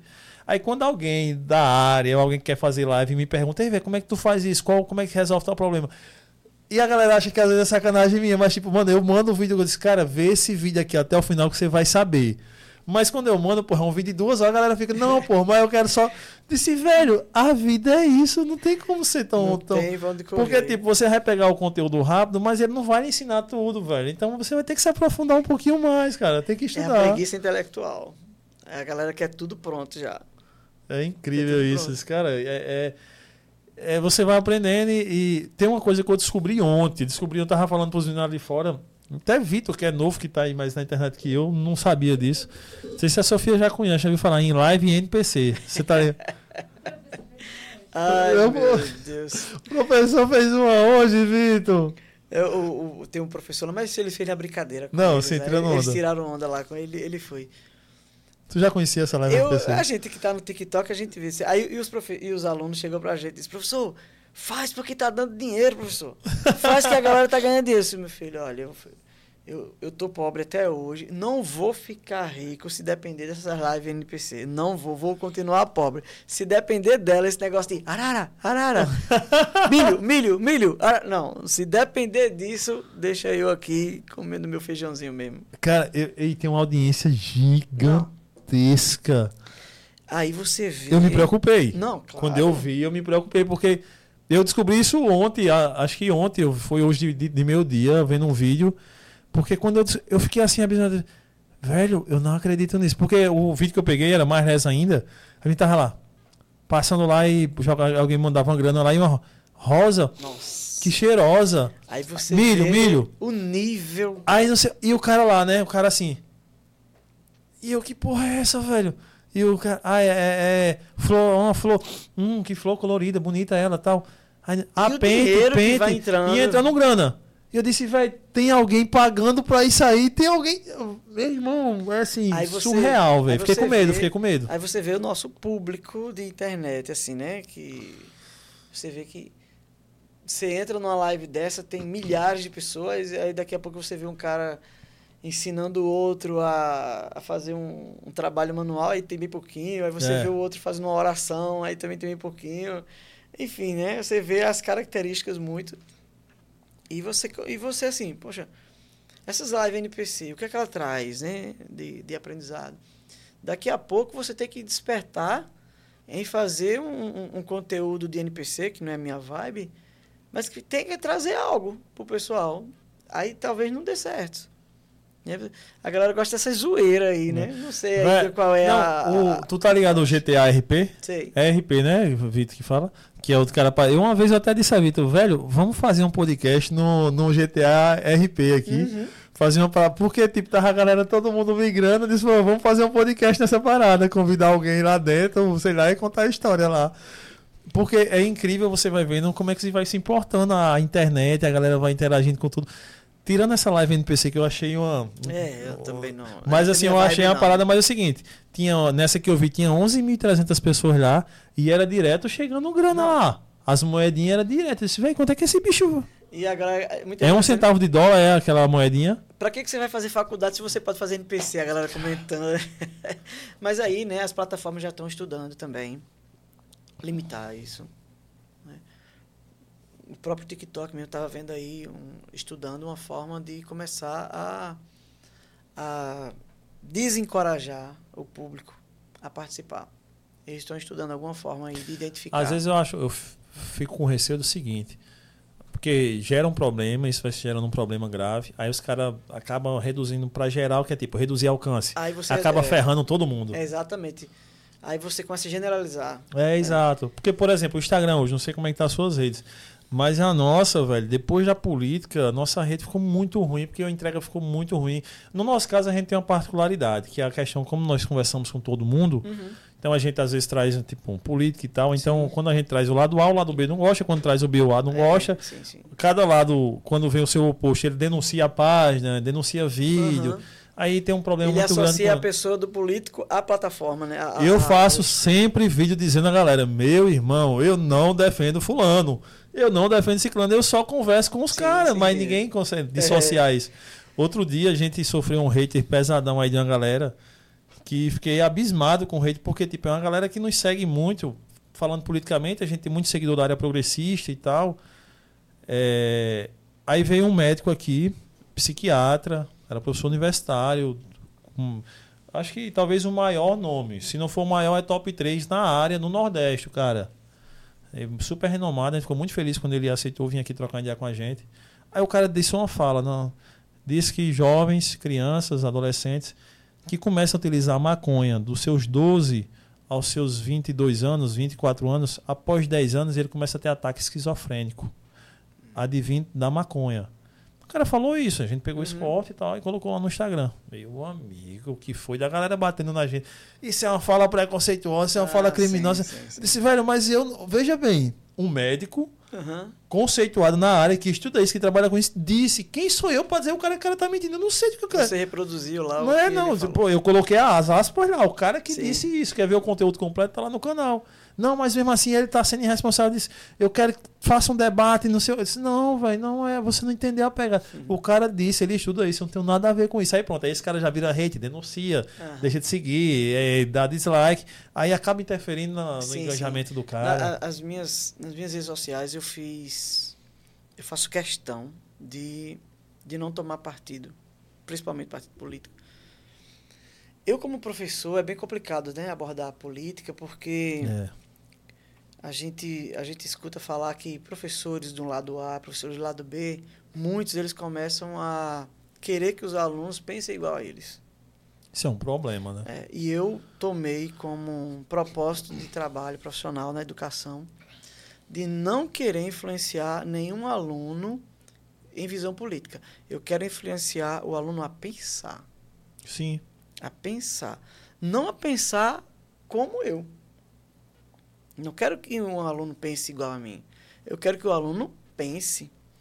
O que eu incentivo é que o aluno, aquela visão que ele tem, política, por exemplo, que ele tenha um embasamento. Que ele saiba por que, que ele está defendendo. Então eu incentivo isso. Vai lá. Se você gosta desse candidato, estuda. Vai lá na vida dele. Pesquisa as suas ideias. Se concordar com as suas, se você está concordando com isso aí, beleza, você vai ter, até mesmo em um debate sadio, você vai ter embasamento, você vai ter argumento. Eu não quero que nenhum aluno seja um papagaio que fica só repetindo o que alguém falou sem saber o que é. Então eu incentivo isso. É, Eu, eu costumo dizer, a minha filha é minha aluna. Eita. Ela não sabe em quem eu votei. Você vê. A minha filha lá em casa, ela não sabe em quem eu votei. Para nem, pra nenhum candidato. Esse é o meu propósito. É o meu propósito. De não influenciar em nenhuma visão política. De, eu quero que o aluno pense. Mas isso é o correto, é isso que eu acho. É, é- essa minha ideia em casa, quando eu converso com minha esposa, com meus amigos, é sempre essa, mano, vamos pensar, pô. O que é que você acha que pra você, na sua visão de mundo, o que é que você entende, o que é que você acha que é o legal? Aí estuda o cálculo, cara X, cara Y, e, E- vê o que vai cada um pra, e pra si, incentivar né? o respeito, a tolerância, sabe? Assim, Que eu acho que é o mais difícil hoje, né? É possível, sim, você ser amigo, você ser parceiro de uma pessoa que tem uma visão diferente da sua. É, é natural, é democracia, é liberdade. Você pode, a gente, a pessoa é casado com a, a, a, meni- a mulher vota em um e o marido vota em outro, certo? Tem visões políticas diferentes, mas são casados, vão se respeitar, vão torce para um time diferente, futebol diferente, beleza. É só, respeita a opinião do outro. Aí eu já não aceito muito, entendeu? Mas vamos lá. No futebol tem que pensar igual, né? Lá em casa, eu sou palmeirense. Eu gosto do Palmeiras, mas as meninas lá em casa tudo flamenguista, só para encher os meus pacovar. Muito bem. Acaba conhece. Você soube educar os filhos, tá vendo? Não cometeram o mesmo erro que você. Tá vendo? Foram pro lado do Flamengo. Elas são flamenguistas lá casa. rapaz, mas e a molecada de hoje se interessa muito por história? Aí onde é que tá? Eu acredito que o professor ele ajuda nisso. Eu acredito que o jeito do professor dar aula, ele desperta no aluno eh, o interesse pela história. Cara, porque eu vou te contar. Eu, o que eu estudei de história nos últimos dois anos, eu acho que eu não estudei na minha vida todinha, porque eu nunca gostei, porque eu achava chato pra cacete, velho. É assim, modesta parte, como professor de história, eu acredito que eu desperto na maioria dos alunos o gosto pela história. Mas aí onde é que tá? É você sair do tradicionalismo. É você buscar estratégias de, de colaboração na sala de aula. Eu uso, por exemplo, vídeos, videoaulas de canais que têm uma pegada jovem Sim. sabe? Então, eu, eu sempre digo isso para os meninos, olha, eu gosto de passar vídeos também para vocês porque o áudio e o visual, ele ajuda, É, eu sou esse tipo de Né? cara. O audiovisual ajuda muito. Talvez se tivesse tido isso na minha época, eu gostasse mais. E aí, enquanto você está escutando e você está assistindo, você está vendo imagens, a informação vai chegando. Aí eu aproveito. Muitas vezes eu vou pausando vídeos e vou dando as colaborações. Ó, isso aqui é assim e tal. Então, eu procuro vídeos que. E outra coisa, viu? Olha só. Eu aceito indicações deles. Você vê como eles já vêm com a informação. A minha filha mesmo, é, ela me falou de um canal e os meninos falaram de um canal. Como é, Sofia? Mundo, mundo interessante? Como é daquele senhorzinho? Eu vou, eu vou dar uma pesquisada para dizer. Fatos. E, fatos curiosos, né? Alguma coisa assim, eu vou, eu vou pesquisar. E aí os meninos chegaram e falaram, olha esse canal de história. Os alunos. Quando eu fui olhar o canal que eu não conhecia... Fatos desconhecidos? Fatos desconhecidos. Fatos desconhecidos. E é um idoso, viu?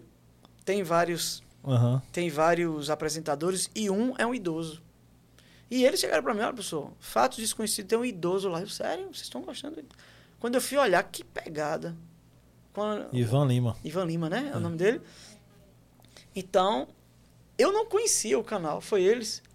Aí eu fui assistir os vídeos para poder participar, para poder mostrar. Cara, me apaixonei pelo canal com a indicação dos alunos. Aí o que é que eu faço? Hoje eu Sim, usa uso também, né? esse canal, né? Tem um amigo meu, Felipe de Deus, o cara é fera aí no YouTube. Felipe de Deus. Eu uso os vídeos dele, ele tem uma pegada muito boa na linguagem jovem também. De história? De história. Tem aquele menino do Nerdologia. Sim. Que eu também tenho um material que, que é sempre na pegada jovem, então isso ajuda. Né? Você vai usar canais, você vai usar vídeos que tenha a pegada deles. Então isso desperta neles. É, e, e, além de despertar isso né, nessa molecada, como é que você está vendo uma, no, uma, novidade também, que achei do ano passado para desse ano, né? Ano passado para cá, o Chat GPT.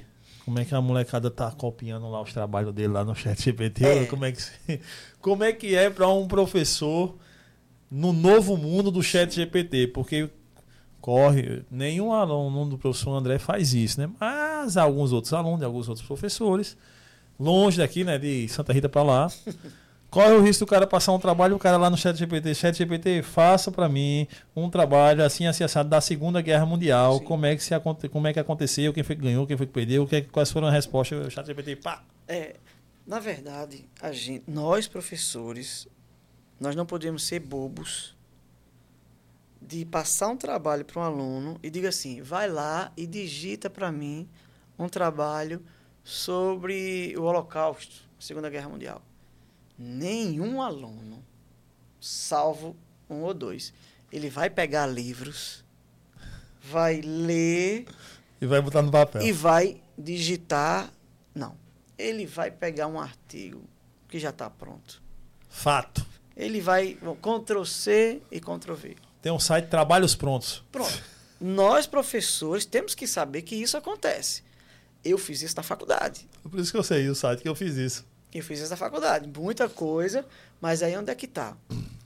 Você vai fazer esse trabalho. Muitas vezes eu uso a linguagem, vai fazer o Ctrl C e Ctrl V, Ctrl V, lê aquele material, entende o que esse material está te falando, sabe? E vem e apresenta para nós. Não, você não vai reproduzir. Você vai apresentar o que você entendeu disso, desse assunto. Nós temos que a, a, nos adaptar nisso, Edgley. Nós, até nisso nós precisamos nos, nos readaptar. Se alguém chegar para você hoje, Edgley, você vai apresentar um trabalho sobre tal tema semana que vem na faculdade. Você não vai mais perder o tempo nos não, livros para construir uma, uma narrativa. Você vai pegar, você vai ler algumas, alguns artigos e vai ver com qual você mais se identifica e vai trabalhar em cima dele.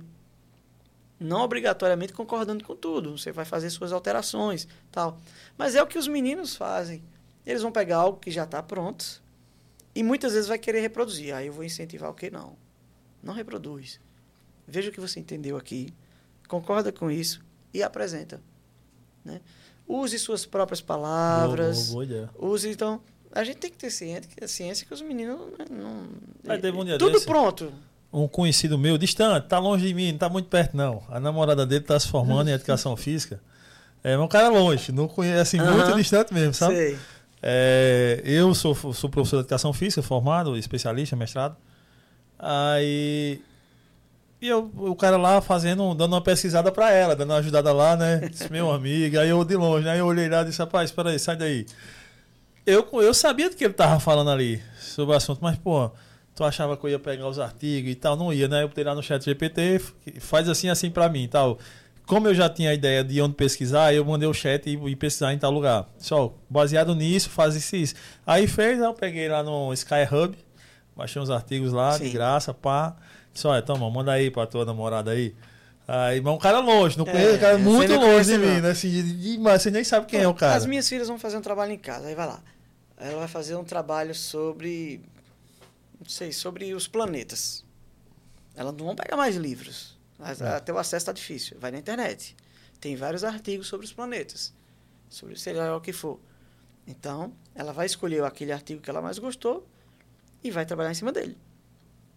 Vai ler, vai pegar a informação e ali de cima ela vai apresentar. A resposta final, até, até a, a, a, resultado, a resultado final disso. Até onde isso ajuda, até onde isso atrapalha? Então, a questão é, hoje é quase impossível nós convencermos o aluno a fazer diferente disso. É quase impossível. Está tudo pronto na internet. Né? Então, aonde isso ajuda? Antigamente, eu ia para a biblioteca. Nós íamos para a biblioteca, eu sou desse tempo. Nós passávamos ali uma hora só procurando livro. É. Depois, eu passava mais uma, duas horas lendo. E depois ia fazer o meu trabalho digitado, escrito, para depois passar. Quando a gente ia ver isso aí, pai perdeu dois, três dias de, de trabalho. Quando o menino pega um trabalho que já está pronto na internet, ele ganhou tempo. Beleza. Ele ganhou até dias aí de, de preparação em comparação a gente. Isso é vantagem. Qual é a desvantagem? A preguiça intelectual. Que preguiça é essa? Você não quer criar mais nada novo. Você quer pegar algo que já está pronto e reproduzir. O que é que nós, professores, devemos interagir, mediar nisso aí? É, em cima disso que já está pronto, né, escolhe dois ou três artigos, três temas, o que, que você consegue identificar que é bom? O que você desconsidera? Faz essa seleção para tentar fazer com que ele seja um coadjuvante, que ele seja um, um, protagonista no conhecimento. Porque senão ele vai só reproduzir. Isso acontece, tá? Isso acontece. Os nossos alunos hoje, eles são imediatistas. Eles querem tudo pronto. Né? Tem muitos alunos aí novinhos que dizem, professor, onde é que está a resposta? É tá?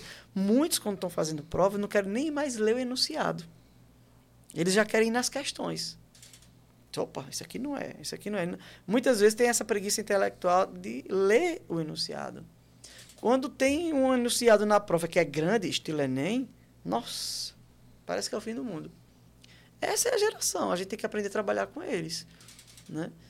Então, eu acho que tem as vantagens de você pegar, perder tempo na construção, mas a desvantagem é essa preguiça intelectual de não querer mais formular algo novo. Entendi. Você não quer mais formular algo novo. Você já quer pegar ideias já prontas. E o que fazer? É um desafio. Eu não tenho a resposta para isso. O que fazer? Né? O dia a dia que vai ensinando. Cada turma vai ensinando. É complicado, mas é a realidade. E aprendendo e colocando em prática aqui que você vai é. aprendendo. É, é assim, eu acredito que cada, cada dia a gente vai aprendendo. A pandemia, né, ela tornou os professores doutores em tecnologia. Coisas que, que não era a maioria. Não era. Teve que aprender na marra. A gravar, a editar vídeo. Né? Então, por quê? Porque era necessário. Ou era isso ou nada. Então, foi na tora. Então, tem coisas que a gente vai aprendendo no dia a dia mesmo. É, a, a necessidade vai ensinando. A pandemia foi o marco, né? muitos professores hoje que se dão muito bem na internet, com vídeos. Eu, particularmente, né, a gente tem tido um bom resultado em trabalhar com os alunos na internet e eu acredito que a pandemia ajudou nessa parte aí. Né? Não a pandemia em si, né? não a doença em si, mas as dificuldades do dia a dia, eu acredito que, que nos ajudou a, a ficar mais próximo da eh, você imaginar tecnologia. que do nada, do nada, você depende 100% e unicamente dessas redes e das plataformas para poder ministrar aula. E isso Sim. é pancada porque, veja bem, durante todo o tempo era dito ao aluno, não pode estar no celular, não pode estar na internet. Aí do nada, tá, tem que estar no celular, tem que estar na internet. Não pode ligar celular. Aí na pandemia, tem que ligar o celular. Ah, não pode estar no YouTube. Na pandemia, as aulas vai estar lá no YouTube, as aulas vai estar no Google Meet, vai é estar no revolução. Zoom. E assim, né? Esse período de pandemia foi muito triste para nós, muito triste. É lógico. É mas ficamos, mas tivemos alguns aprendizados. E a tecnologia na educação, ela ela deixou marcas positivas. É, esse uso da tecnologia foi dolorido. Para nós professores foi muito dolorido. A gente teve que realmente é, nos desdobrarmos. Foi muito difícil. Mas aí muitos passaram pela pandemia na tecnologia que deixou alguma, alguns aprendizados. Muitos aprendizados. Eu hoje eu sou mais é, sou mais acessível aí na, na, na, tecnologia, porque na pandemia eu tive que me esforçar para aprender. Pois aí dá, aí dá para aprender. Eu, eu também tive que me virar nos 30 e aprendendo aos trancos e barrancos, mas vai nessa. Mas eu, eu, eu gosto muito disso você está falando, desse método de ensino, porque, por exemplo, é inevitável você fazer com que o aluno não vá fazer um trabalho hoje não usando o chat GPT ou alguma é coisa complicado. do tipo, um trabalhos prontos, alguma Como coisa é do tipo assim. A gente eu já bota até as questões. O Braille, Braille não tinha? Braille que o pessoal usava mais, não era? Braille. Braille já colocava a questão e já aparecia respondida é, lá. É isso mesmo, é isso mesmo. Então. É, mas assim, eu, eu sou a favor total do meu método de ensino seria. Eu só dei aula uma vez não pós, mas nunca ministrei aula não. Só na pós e no tempo da, da faculdade era monitor. Mas eu era tipo monitor meu cara. Eu chegava lá, os caras conversando, dizia, então não vou, vou ganhar o meu aqui, vocês não querem aprender, então se lá, se todo mundo aí, só vou ensinar para quem quiser aprender. Até que a turma foi aderindo ao meu método. Mas eu, eu acho que hoje, por exemplo, uma das coisas que não era muito utilizada antigamente, antigamente era muito prova muito trabalho escrito e tal, você vai fazer. Alguns professores faziam até dessa, tipo, ó, você tem que escrever à mão para poder é. não, dar um, não copiar lá da internet. Aí tava o cara para escrever à mão. Mas a mente do cara tá outra coisa, então o cara vai estar tá só copiando. Mas eu, eu assim, eu acho que talvez alguma instituição, ou por lei, não sei como é que é, tem que usar prova, mas meu método de avaliação seria um método participativo, velho. Seria tipo, ah, Mano, vamos estudar hoje sobre Primeira Guerra Mundial. Beleza, eu quero um, assim, assim, assado. Vão para casa, estudem e amanhã a gente vai conversar. Eu vivi isso nas aulas de mestrado, que, por exemplo, a gente está no mestrado, então tudo já está pronto. A gente vai desenvolver estudos e tudo mais, mas a gente vai analisar estudos que já foram feitos por alguém para desenvolvermos o nosso. Então a nossa base de referência é essa. Então a gente vai ter que ler ali e tal. Sim. Mas é sempre o, o, o que, pelo menos para mim, o ganho do mestrado não foi ah, o, até o conteúdo passado não foi tamanho o ganho. O ganho era a discussão de tal assunto. Vamos falar hoje sobre treinamento com força para idosos. Treinamento com pesos para idosos. Aí chegava lá, vamos discutir. Aí cada um trazia seus artigos, seus argumentos e vamos gerar aquela grande discussão aqui onde cada um ia pontuando. Não, eu acho que é assim, outro, eu acho que é assado, outro com base em fulano o correto é assim, com base em ciclano é esse, mas fulano fez um estudo assim, mas ciclano fez assado. E aí, cara, nessa discussão enriquece demais o negócio, mais do que se eu tivesse pegado no papel e pá, pá, pá. Questão da avaliação. É, não dá mais certo esse estilo de avaliação, papel, assinar, sentar, para todo mundo. Não dá. Não dá mais para todo mundo assim. Eu acredito que é importante uma vez ou outra você vai lá na prova, senta, estila. Eu acredito que é interessante. Faz parte até do crescimento. Mas, por exemplo, tu imagina que uma pessoa estudou o ano todo para fazer o Enem. Estudou dia, noite, dia, noite. No dia que ela foi fazer o Enem, vamos, vamos imaginar uma jovem, uma adolescente. No dia do Enem, ela está morrendo de cólica. Dor de cólica. Essa menina vai conseguir fazer uma prova boa? Não, jamais. Tá entendendo? Tu imagina que o rapaz estudou o dia todo, o, o ano todinho para fazer a prova do Enem e tal, tal. Naquele dia ele tá com uma dor de cabeça terrível. Perdeu. Não, O- não conseguiu fazer uma boa O prova. ano todo foi embora ali. Foi igual. Então, assim, é o que tem para hoje. Mas será que é o, o correto? Tem, tem, eu tenho alunos, experiência própria. Eu tenho alunos que são inteligentíssimos, interagem bastante na sala de aula. Você vai perguntando, ele vai falando. Na prova, não consegue se sair bem. Aí você faz uma conversa com ele, aquilo que está na prova que ele não conseguiu, ele sabe te responder numa conversa. Veja, ele tem um trava, ele tem um, um bloqueio aqui no papel. Cara, aconteceu muito isso comigo. Tu entendeu? Ele tem um bloqueio no papel na hora de sentar, de marcar X, de fazer uma prova discursiva ali. Ele tem esse bloqueio. Mas se ele sentar na tua frente, se tu fizer as mesmas perguntas para ele, ele vai saber responder de boa. Então tem isso. Tem alunos que, que não se dá bem com esse estilo de avaliação. Então, é, tem, tem alunos autistas, por exemplo, que em uma mediação ele consegue. Tipo, a gente lá na nossa escola tem isso, essa mediação. E dá super certo. Então, é, eu acredito também que cada tipo de aluno ele tem uma forma de ser avaliado diferente. É claro que é, muito, é um desafio muito grande para nós, não tem como a gente fazer isso na sala de aula. Mas a gente precisa entender que esse estilo de prova que a gente fazia 20, 30 anos atrás também não surte tanto efeito como deveria. Eu tive um professor meu que me disse isso uma vez. É, Gilberto, professor de. de. de eh, sério, de química, Jesus? Não, de biologia, de biologia. Você tem como é que tu manja tanto de biologia e tu não consegue tirar nota boa? Tipo assim, eu ficava naquela média, 7, 6,5, 8. Nu, nunca fui um aluno de estar, tipo, tirando 10 e tal. E aí, pode passar de estar tirando 10 e tal, mas eu ficava. E na aula eu dava show, cara, em biologia. Mas na prova eu não conseguia. Mas porque eu não conseguia, tipo, traduzir exatamente o que você falou. Isso na, na prova ali. E na conversa, tipo, e aí ia melhorando, ia melhorando, ia melhorando. É impressionante. Eu pergunto umas coisas aos meninos e eles sabem responder durante a aula, na brincadeira. Fazem umas perguntas bem interessantes. Aí quando chega na prova, o menino. Trava. O que foi que houve? Tem menino que trava. Tem. Tem outros que já se dão bem. Esse sistema é o melhor que tem para outros, É. né? E se for, você for perguntar, ele não quer responder. Então, você, um professor, até isso, ele deve observar. Vitor falou uma coisa que eu acho importante. Tem uns que só decoram para prova, né, velho? Exatamente. Eu via isso às vezes na faculdade. Professor, mas vai cair só o, só o do slide, né?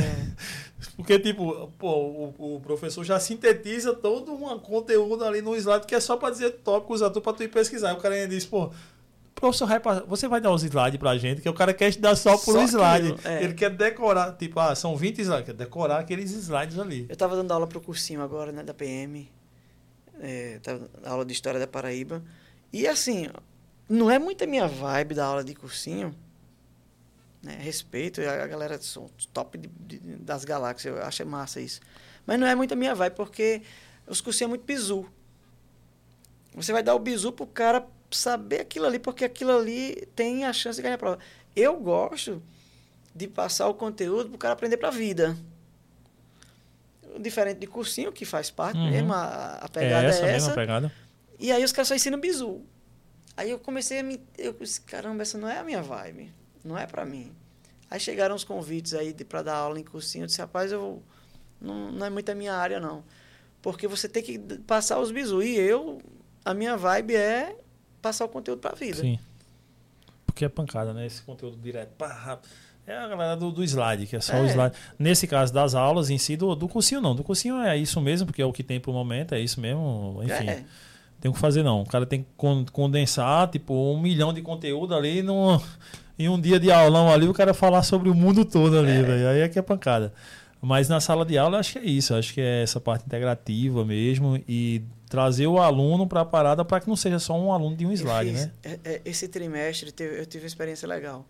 Ensino religioso, eu decidi não fazer nem teste, nem prova, nem nada. E não falei nada para os meninos. ensinando, tal, tal, e eu fazendo ali nas minhas anotações, eu conversando. Né?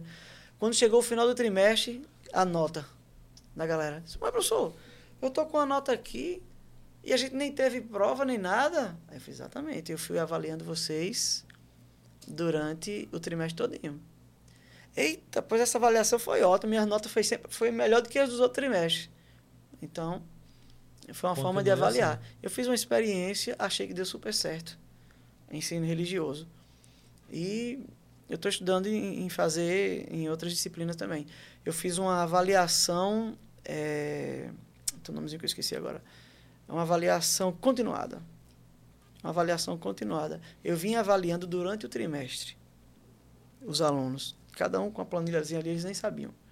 É, observando, ó, fulaninho se destacou nisso aqui e tal.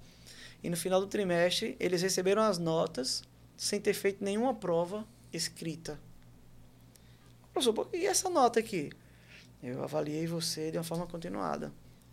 Então, depois a minha nota foi melhor do que. Pronto. O processo foi bom. Outra coisa, nota não mede ninguém. Não, jamais. O cara decorou, com nota, o cara decora pra prova e já era. Nota não mede ninguém. Nem para baixo, nem para cima. Exatamente. Não é uma prova que vai medir o conhecimento de uma pessoa, não é. Se a pessoa fez uma prova, se a menina foi fazer a prova do Enem com cólica, perdeu. Se o menino fez uma prova, naquele dia ele comeu algo que fez ele passar mal. Ele está lá fazendo a prova porque ele tem que fazer, ele é obrigado, senão ele perde. Perdeu. Rapaz, até hoje eu não tenho uma pessoa na minha que se formou comigo que era a melhor nota da sala de aula. Até hoje eu não sei como é que ela conseguia tirar aquela nota. Eu não sabia de nada. Eu assim, como é que pode, velho? A gente ficar aqui esbarrando em alguma coisa, a pessoa tá sempre 10 ali. Alguma coisa errada, mas enfim, cada um com seus métodos eu, aí, né? Eu, quando comecei na faculdade, minhas notas eram muito boas. Eu nunca levei um caderno para faculdade. Nunca levei Deixa uma eu dizer, caneta. O meu caderno tá, tá na casa da minha tia, que eu me formei, do meu primeiro ao meu oitavo período. O caderno do Flamengo. Que eu achei na sala de aula. Foi nem que eu comprei, que eu achei. Tá lá, porque eu estudei todinho. Eu fiquei abismado quando fui comprar o material escolar das minhas filhas. Eu disse, ah, pô, eu tô gastando com o material mais dela do que eu gastei na faculdade todinha. É. A minha esposa fica virada comigo lá em Pernambuco, isso. Porque eu saía pra faculdade de bermuda, sandália, camiseta. Não levava uma caneta. Porque a minha pegada era prestar atenção no que o professor estava falando. Ali eu estava prestando atenção. Quando eu era nas provas, eu me dava bem. A galera com livro, caderno, muitos não se dava bem. Ou seja, não é, não é isso que vai dizer, né? E muitos que se formaram comigo, hoje poucos são professores, eu gosto, eu gosto dessa vibe, eu, eu gosto de ser professor. Que massa. Eu digo que não foi eu que escolhi a educação, foi a educação que me escolheu. Se fosse pelo dinheiro, eu estaria, eu estaria em outra profissão. Esse ano, esse ano, eu neguei eu, declinei de uns três empregos que pagaria bem mais do que eu estou recebendo hoje. Mas eu amo a educação. Eu amo a sala de aula. Eu amo trabalhar com os alunos. Eu amo colaborar com a vida de, alunos. faz feliz isso aí. Me faz. Eu, eu quero passar na vida dos alunos como alguém que marcou positivamente. Eu quero. O cara chegar adulto, pô, lembra? Eu quero ser um professor bicho era tampa, velho. Eu me esforço para chegar na vida. E, e eu já colho esses frutos. Eu já colho esses frutos. Eu tenho ex-alunos casados, com filhos já, que o professor me ajudou. Isso não tem preço que pague. É, é Isso não tem preço. Então eu quero, eu quero ser lembrado na vida dos alunos. Esse professor abriu portas para mim. Esse professor me mostrou que é possível. Porque também o contrário existe. Tem professores que bloqueiam. É. Tem professores que podem estragar a vida de um aluno. Tem professores que podem fechar a porta do futuro de um aluno. Tem, tem. E tem professores que abrem horizontes. Eu quero ser um professor assim.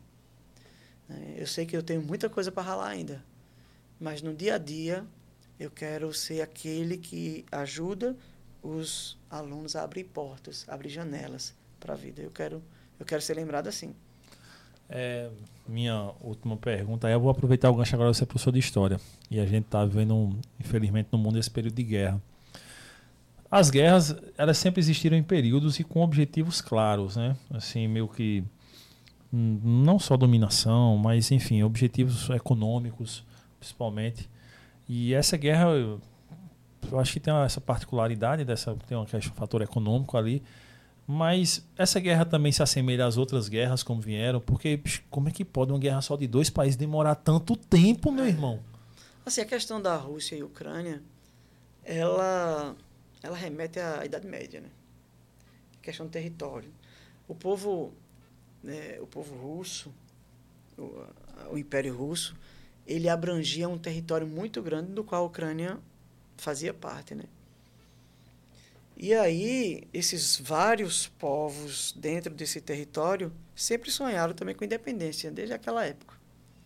E depois vem a questão da União Soviética, né, que volta a abranger um monte de, de países também, de, de vários povos diferentes, tornando-se um bloco só. E depois da queda do Muro de Berlim, né, ali a perestroika, aquela área, aquela época, começam os períodos de independência de novo, né? E a Ucrânia é, é um país também que, que vai lutar pela sua independência e consegue. Então, muitos russos, que é a visão de Vladimir Putin, né, veem é, o Império Russo ainda, o povo, sendo aquele, aquela região inteira. Uma visão que não é compartilhada por todos, como o povo ucraniano. Né? E, e a gente não pode esquecer que a Ucrânia, o território ucraniano, ele é muito rico em gás, por exemplo. Sim. Ele é muito rico, assim, e é bastante visado, né, economicamente falando. Por isso que de um lado a Rússia quer tanto essa essa influência sobre a, a Ucrânia, como é, a Europa em si, a Europa Ocidental e os Estados Unidos também quer a influência sobre a Ucrânia, porque então, é, é economia. Não é, é de graça esse apoio da União Europeia à Ucrânia. Claro não é porque eu sou bonzinho e eu vou não, te apoiar a Ucrânia. É, é financeiro também, é dinheiro. A Europa depende do gás ucraniano. Depende. E do, e do gás russo, russo. que passa pela Ucrânia. Sim. Que passa pela Ucrânia. Então depende. Né? É, é, é muito. É, é financeiro. Ninguém ninguém está ajudando a Ucrânia porque é bonzinho, não né, querendo defender a Ucrânia porque é bonzinho, não. É visão econômica.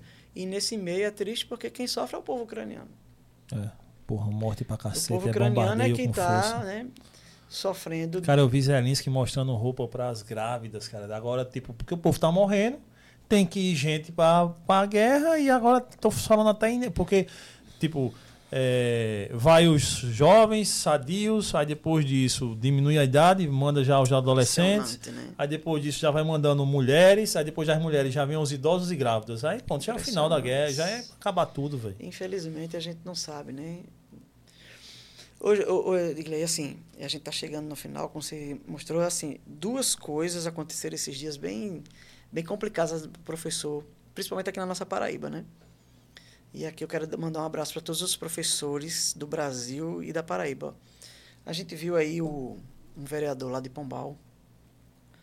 Teve uma fala infeliz né, sobre os professores. A gente, eu não conheço ele pessoalmente, Marcos Bandeira, eu acredito. Não. Presidente da Câmara dos Vereadores de Pombal. Dizendo que os professores não fazem nada, né, nas palavras dele ali. Talvez ele tenha se perdido com as palavras. Eu não, não conheço ele pessoalmente não conheço. Fiquei só conhecendo ele pela depois dessa polêmica. E a gente acredita, eu, eu prefiro acreditar que ele só houve uns deslizes ali na palavra, na, no seu jeito de falar e foi, foi infeliz. Dizendo que o professor não trabalha, né? Às 40 horas vira 25, vira 20. E é, é só quem é professor ou parente de professor sabe quando o professor trabalha dentro da escola e fora. Né? Muitos finais de semana são comprometidos à educação. E hoje, é, um professor e um aluno saiu literalmente na tapa aqui na Paraíba. Foi, né? Foi em Conceição, se eu estiver enganado. Não sei se. Então, um professor e um aluno saiu literalmente na tapa. O, o, na verdade, o aluno, o professor pediu para o aluno sair da sala e o aluno não quis sair. Parece que ele é, falou palavras feias pro professor lá, não sei o quê. E na hora da saída, os dois. Rapaz. Saíram, você vê a situação. Então, não tá fácil, né? O professor, ele. ele ainda precisa de muita valorização na prática. Nas palavras tem muito. É. Mas na prática precisa, né? Então, quero mandar aqui um abraço para todos os professores do Brasil, da Paraíba, que está passando por esses momentos difíceis, todos nós. E eu acredito na educação. Para mim, a educação é o caminho. A educação é a saída. A informação é tudo. Então, nós precisamos de professores comprometidos com a, a educação. E, para mim, a maioria é. E é isso. Rapaz, as suas palavras são muito bonitas, mas eu tenho que deixar as minhas com esses dois aspectos aí, que eu não sou tão educado quanto o professor André aqui não. Olha, primeiro para o presidente lá da Câmara, lá dos vereadores, que disse que os professores não fazem nada. Eu sou professor, não atuo na academia, licenciando, não. Eu trabalho E só ele na área disse, viu, personal. é bem parecido com você, assim. Ele, ele disse que é professor de educação física, Meu Jesus. mas não atua. Ele já é mais de 20 anos que é vereador. Enfim. Minha área da educação física É, tem cada área figura que eu vou te contar. Aí ele, meu irmão é professor de matemática, de física, eh, no estado, enfim, na minha cidade lá, o cara. Eu vejo o quanto o professor trabalha. É porque provavelmente, talvez ele tenha tido um professor que o traumatizou, não sei, enfim, eu não sei os traumas da vida desse vereador. Então, vamos acreditar que por, por palavras erradas, por traumas, ele tenha dito isso. Mas também tem a pequena possibilidade, espero que não seja essa, dele ser um vagabundo e tá achando que todo mundo é igual a ele. Porque muita gente acha que porque eu não faço nada, o outro também não faz. Velho, eu- só, quem, só quem é, você disse muito bem, quem é, quem é família ou quem está muito perto sabe o quanto o professor trabalha e o quanto ele não ganha para isso. Um cara que tem 40 horas semanais lá, esse cara trabalha e eu garanto isso. No mínimo, no mínimo 50 horas. No mínimo. Porque você vai responder aluno fora. Você vai fazer plano de Corrigir aula. prova. Você vai corrigir prova. E essas horas não Preparar são as contadas. Você vai preparar a aula. Você vai ter reunião. Você vai ter não sei o quê. Você vai ter que estudar para poder fazer tal assunto. conteúdo Você vai você ter que cortar passa, vídeo, né? editar. Hoje em dia, você vai ter que fazer um bocado de. Velho, é no mínimo 10 horas a mais do que aquelas 40. Que eu tava dizendo um dia desse a uma amiga minha que é professora da universidade. É, dizendo, velho, se um professor tem na sua carga 40 horas, ele tem que estar em, a- em sala, assim, no máximo 20 aulas. 20 horas, no máximo 20 horas em sala. Porque o tanto que você gasta em sala, você gasta o mesmo tanto ou mais fora de É. sala para preparar aquele conteúdo de sala. Exatamente. Aí me vem um cidadão que come dinheiro do povo sem fazer, porque ali não faz nada. Se você é político no Brasil, meu patrão agradeça a Deus, porque você tem um cargo de privilégio, que você ganha muito bem, mais do que a maioria. Eu tenho certeza dele que o salário dele é maior do que 90% das pessoas que moram na cidade dele. O salário dele é essa. Enfim, o povo lhe botou lá, sabe que você está lá, espero que você seja um bom político, pelo menos na prática, porque falando, você falou uma grande besteira. Porque o que seria dele, o que seria de nós se não fossem os professores? Eu acho que o Brasil, como você disse, na prática tem que fazer mais pelo, pelo ensino. Qualificando. Todo mundo fala, ah, temos que melhorar o ensino. Mas na Temos- prática. não. A prova é tanta, quantas pessoas hoje querem se formar em pedagogia? Ah, não. Quantas professor- pessoas hoje querem se formar em história, em filosofia? O que é que o cara quer se formar? Em educação física, é porque o cara quer ser um personal, mas não quer atuar na área, Não, não. da educação, não. Cara, eu fui dar. Por que eu não dei aula em pós? Quando eu cheguei lá, a hora aula que era paga era 18 reais por hora. Disse, caramba, vou ter que preparar tanto para vir para cá. É. Vou ter que dar oito. Aí você multiplica. oito horas por dia lá, seis horas numa. numa pra você ganhar 18, 20 conto, mãe. Numa hora Essa aula. é a realidade do professor. Aí eu fiquei, não, velho, vou, vou voltar pra, pra oficina pra entrar pneu de carro que eu vou ganhar mais. Fazer a live NPC. É, porra, tá sacanagem, né, velho? Ficar esse- falando. "Arararara". E esse outro do professor, cara, é, infelizmente, aí é aquela questão da educação. A educação não é só na escola. Infelizmente, é. é- porra, pro cara sair às vias de fato, um professor e um aluno. Ele foi batendo. Professor, eu eu vi essa manchete hoje aí. E o professor foi se defender e foram às vias de fato os dois. Infelizmente, assim, é, precisa mais amor, mais educação, mais informação. A gente precisa também ter. É por causa de discurso de vereador como esse que acontece episódio, como esse outro que aconteceu com esse menino e esse professor. Por causa de discurso desse aí. Infelizmente, é o Brasil que a gente tem. Graças ao professor André e outros, a gente está tentando melhorar com o ensino, entendendo os alunos e se aproximando mais.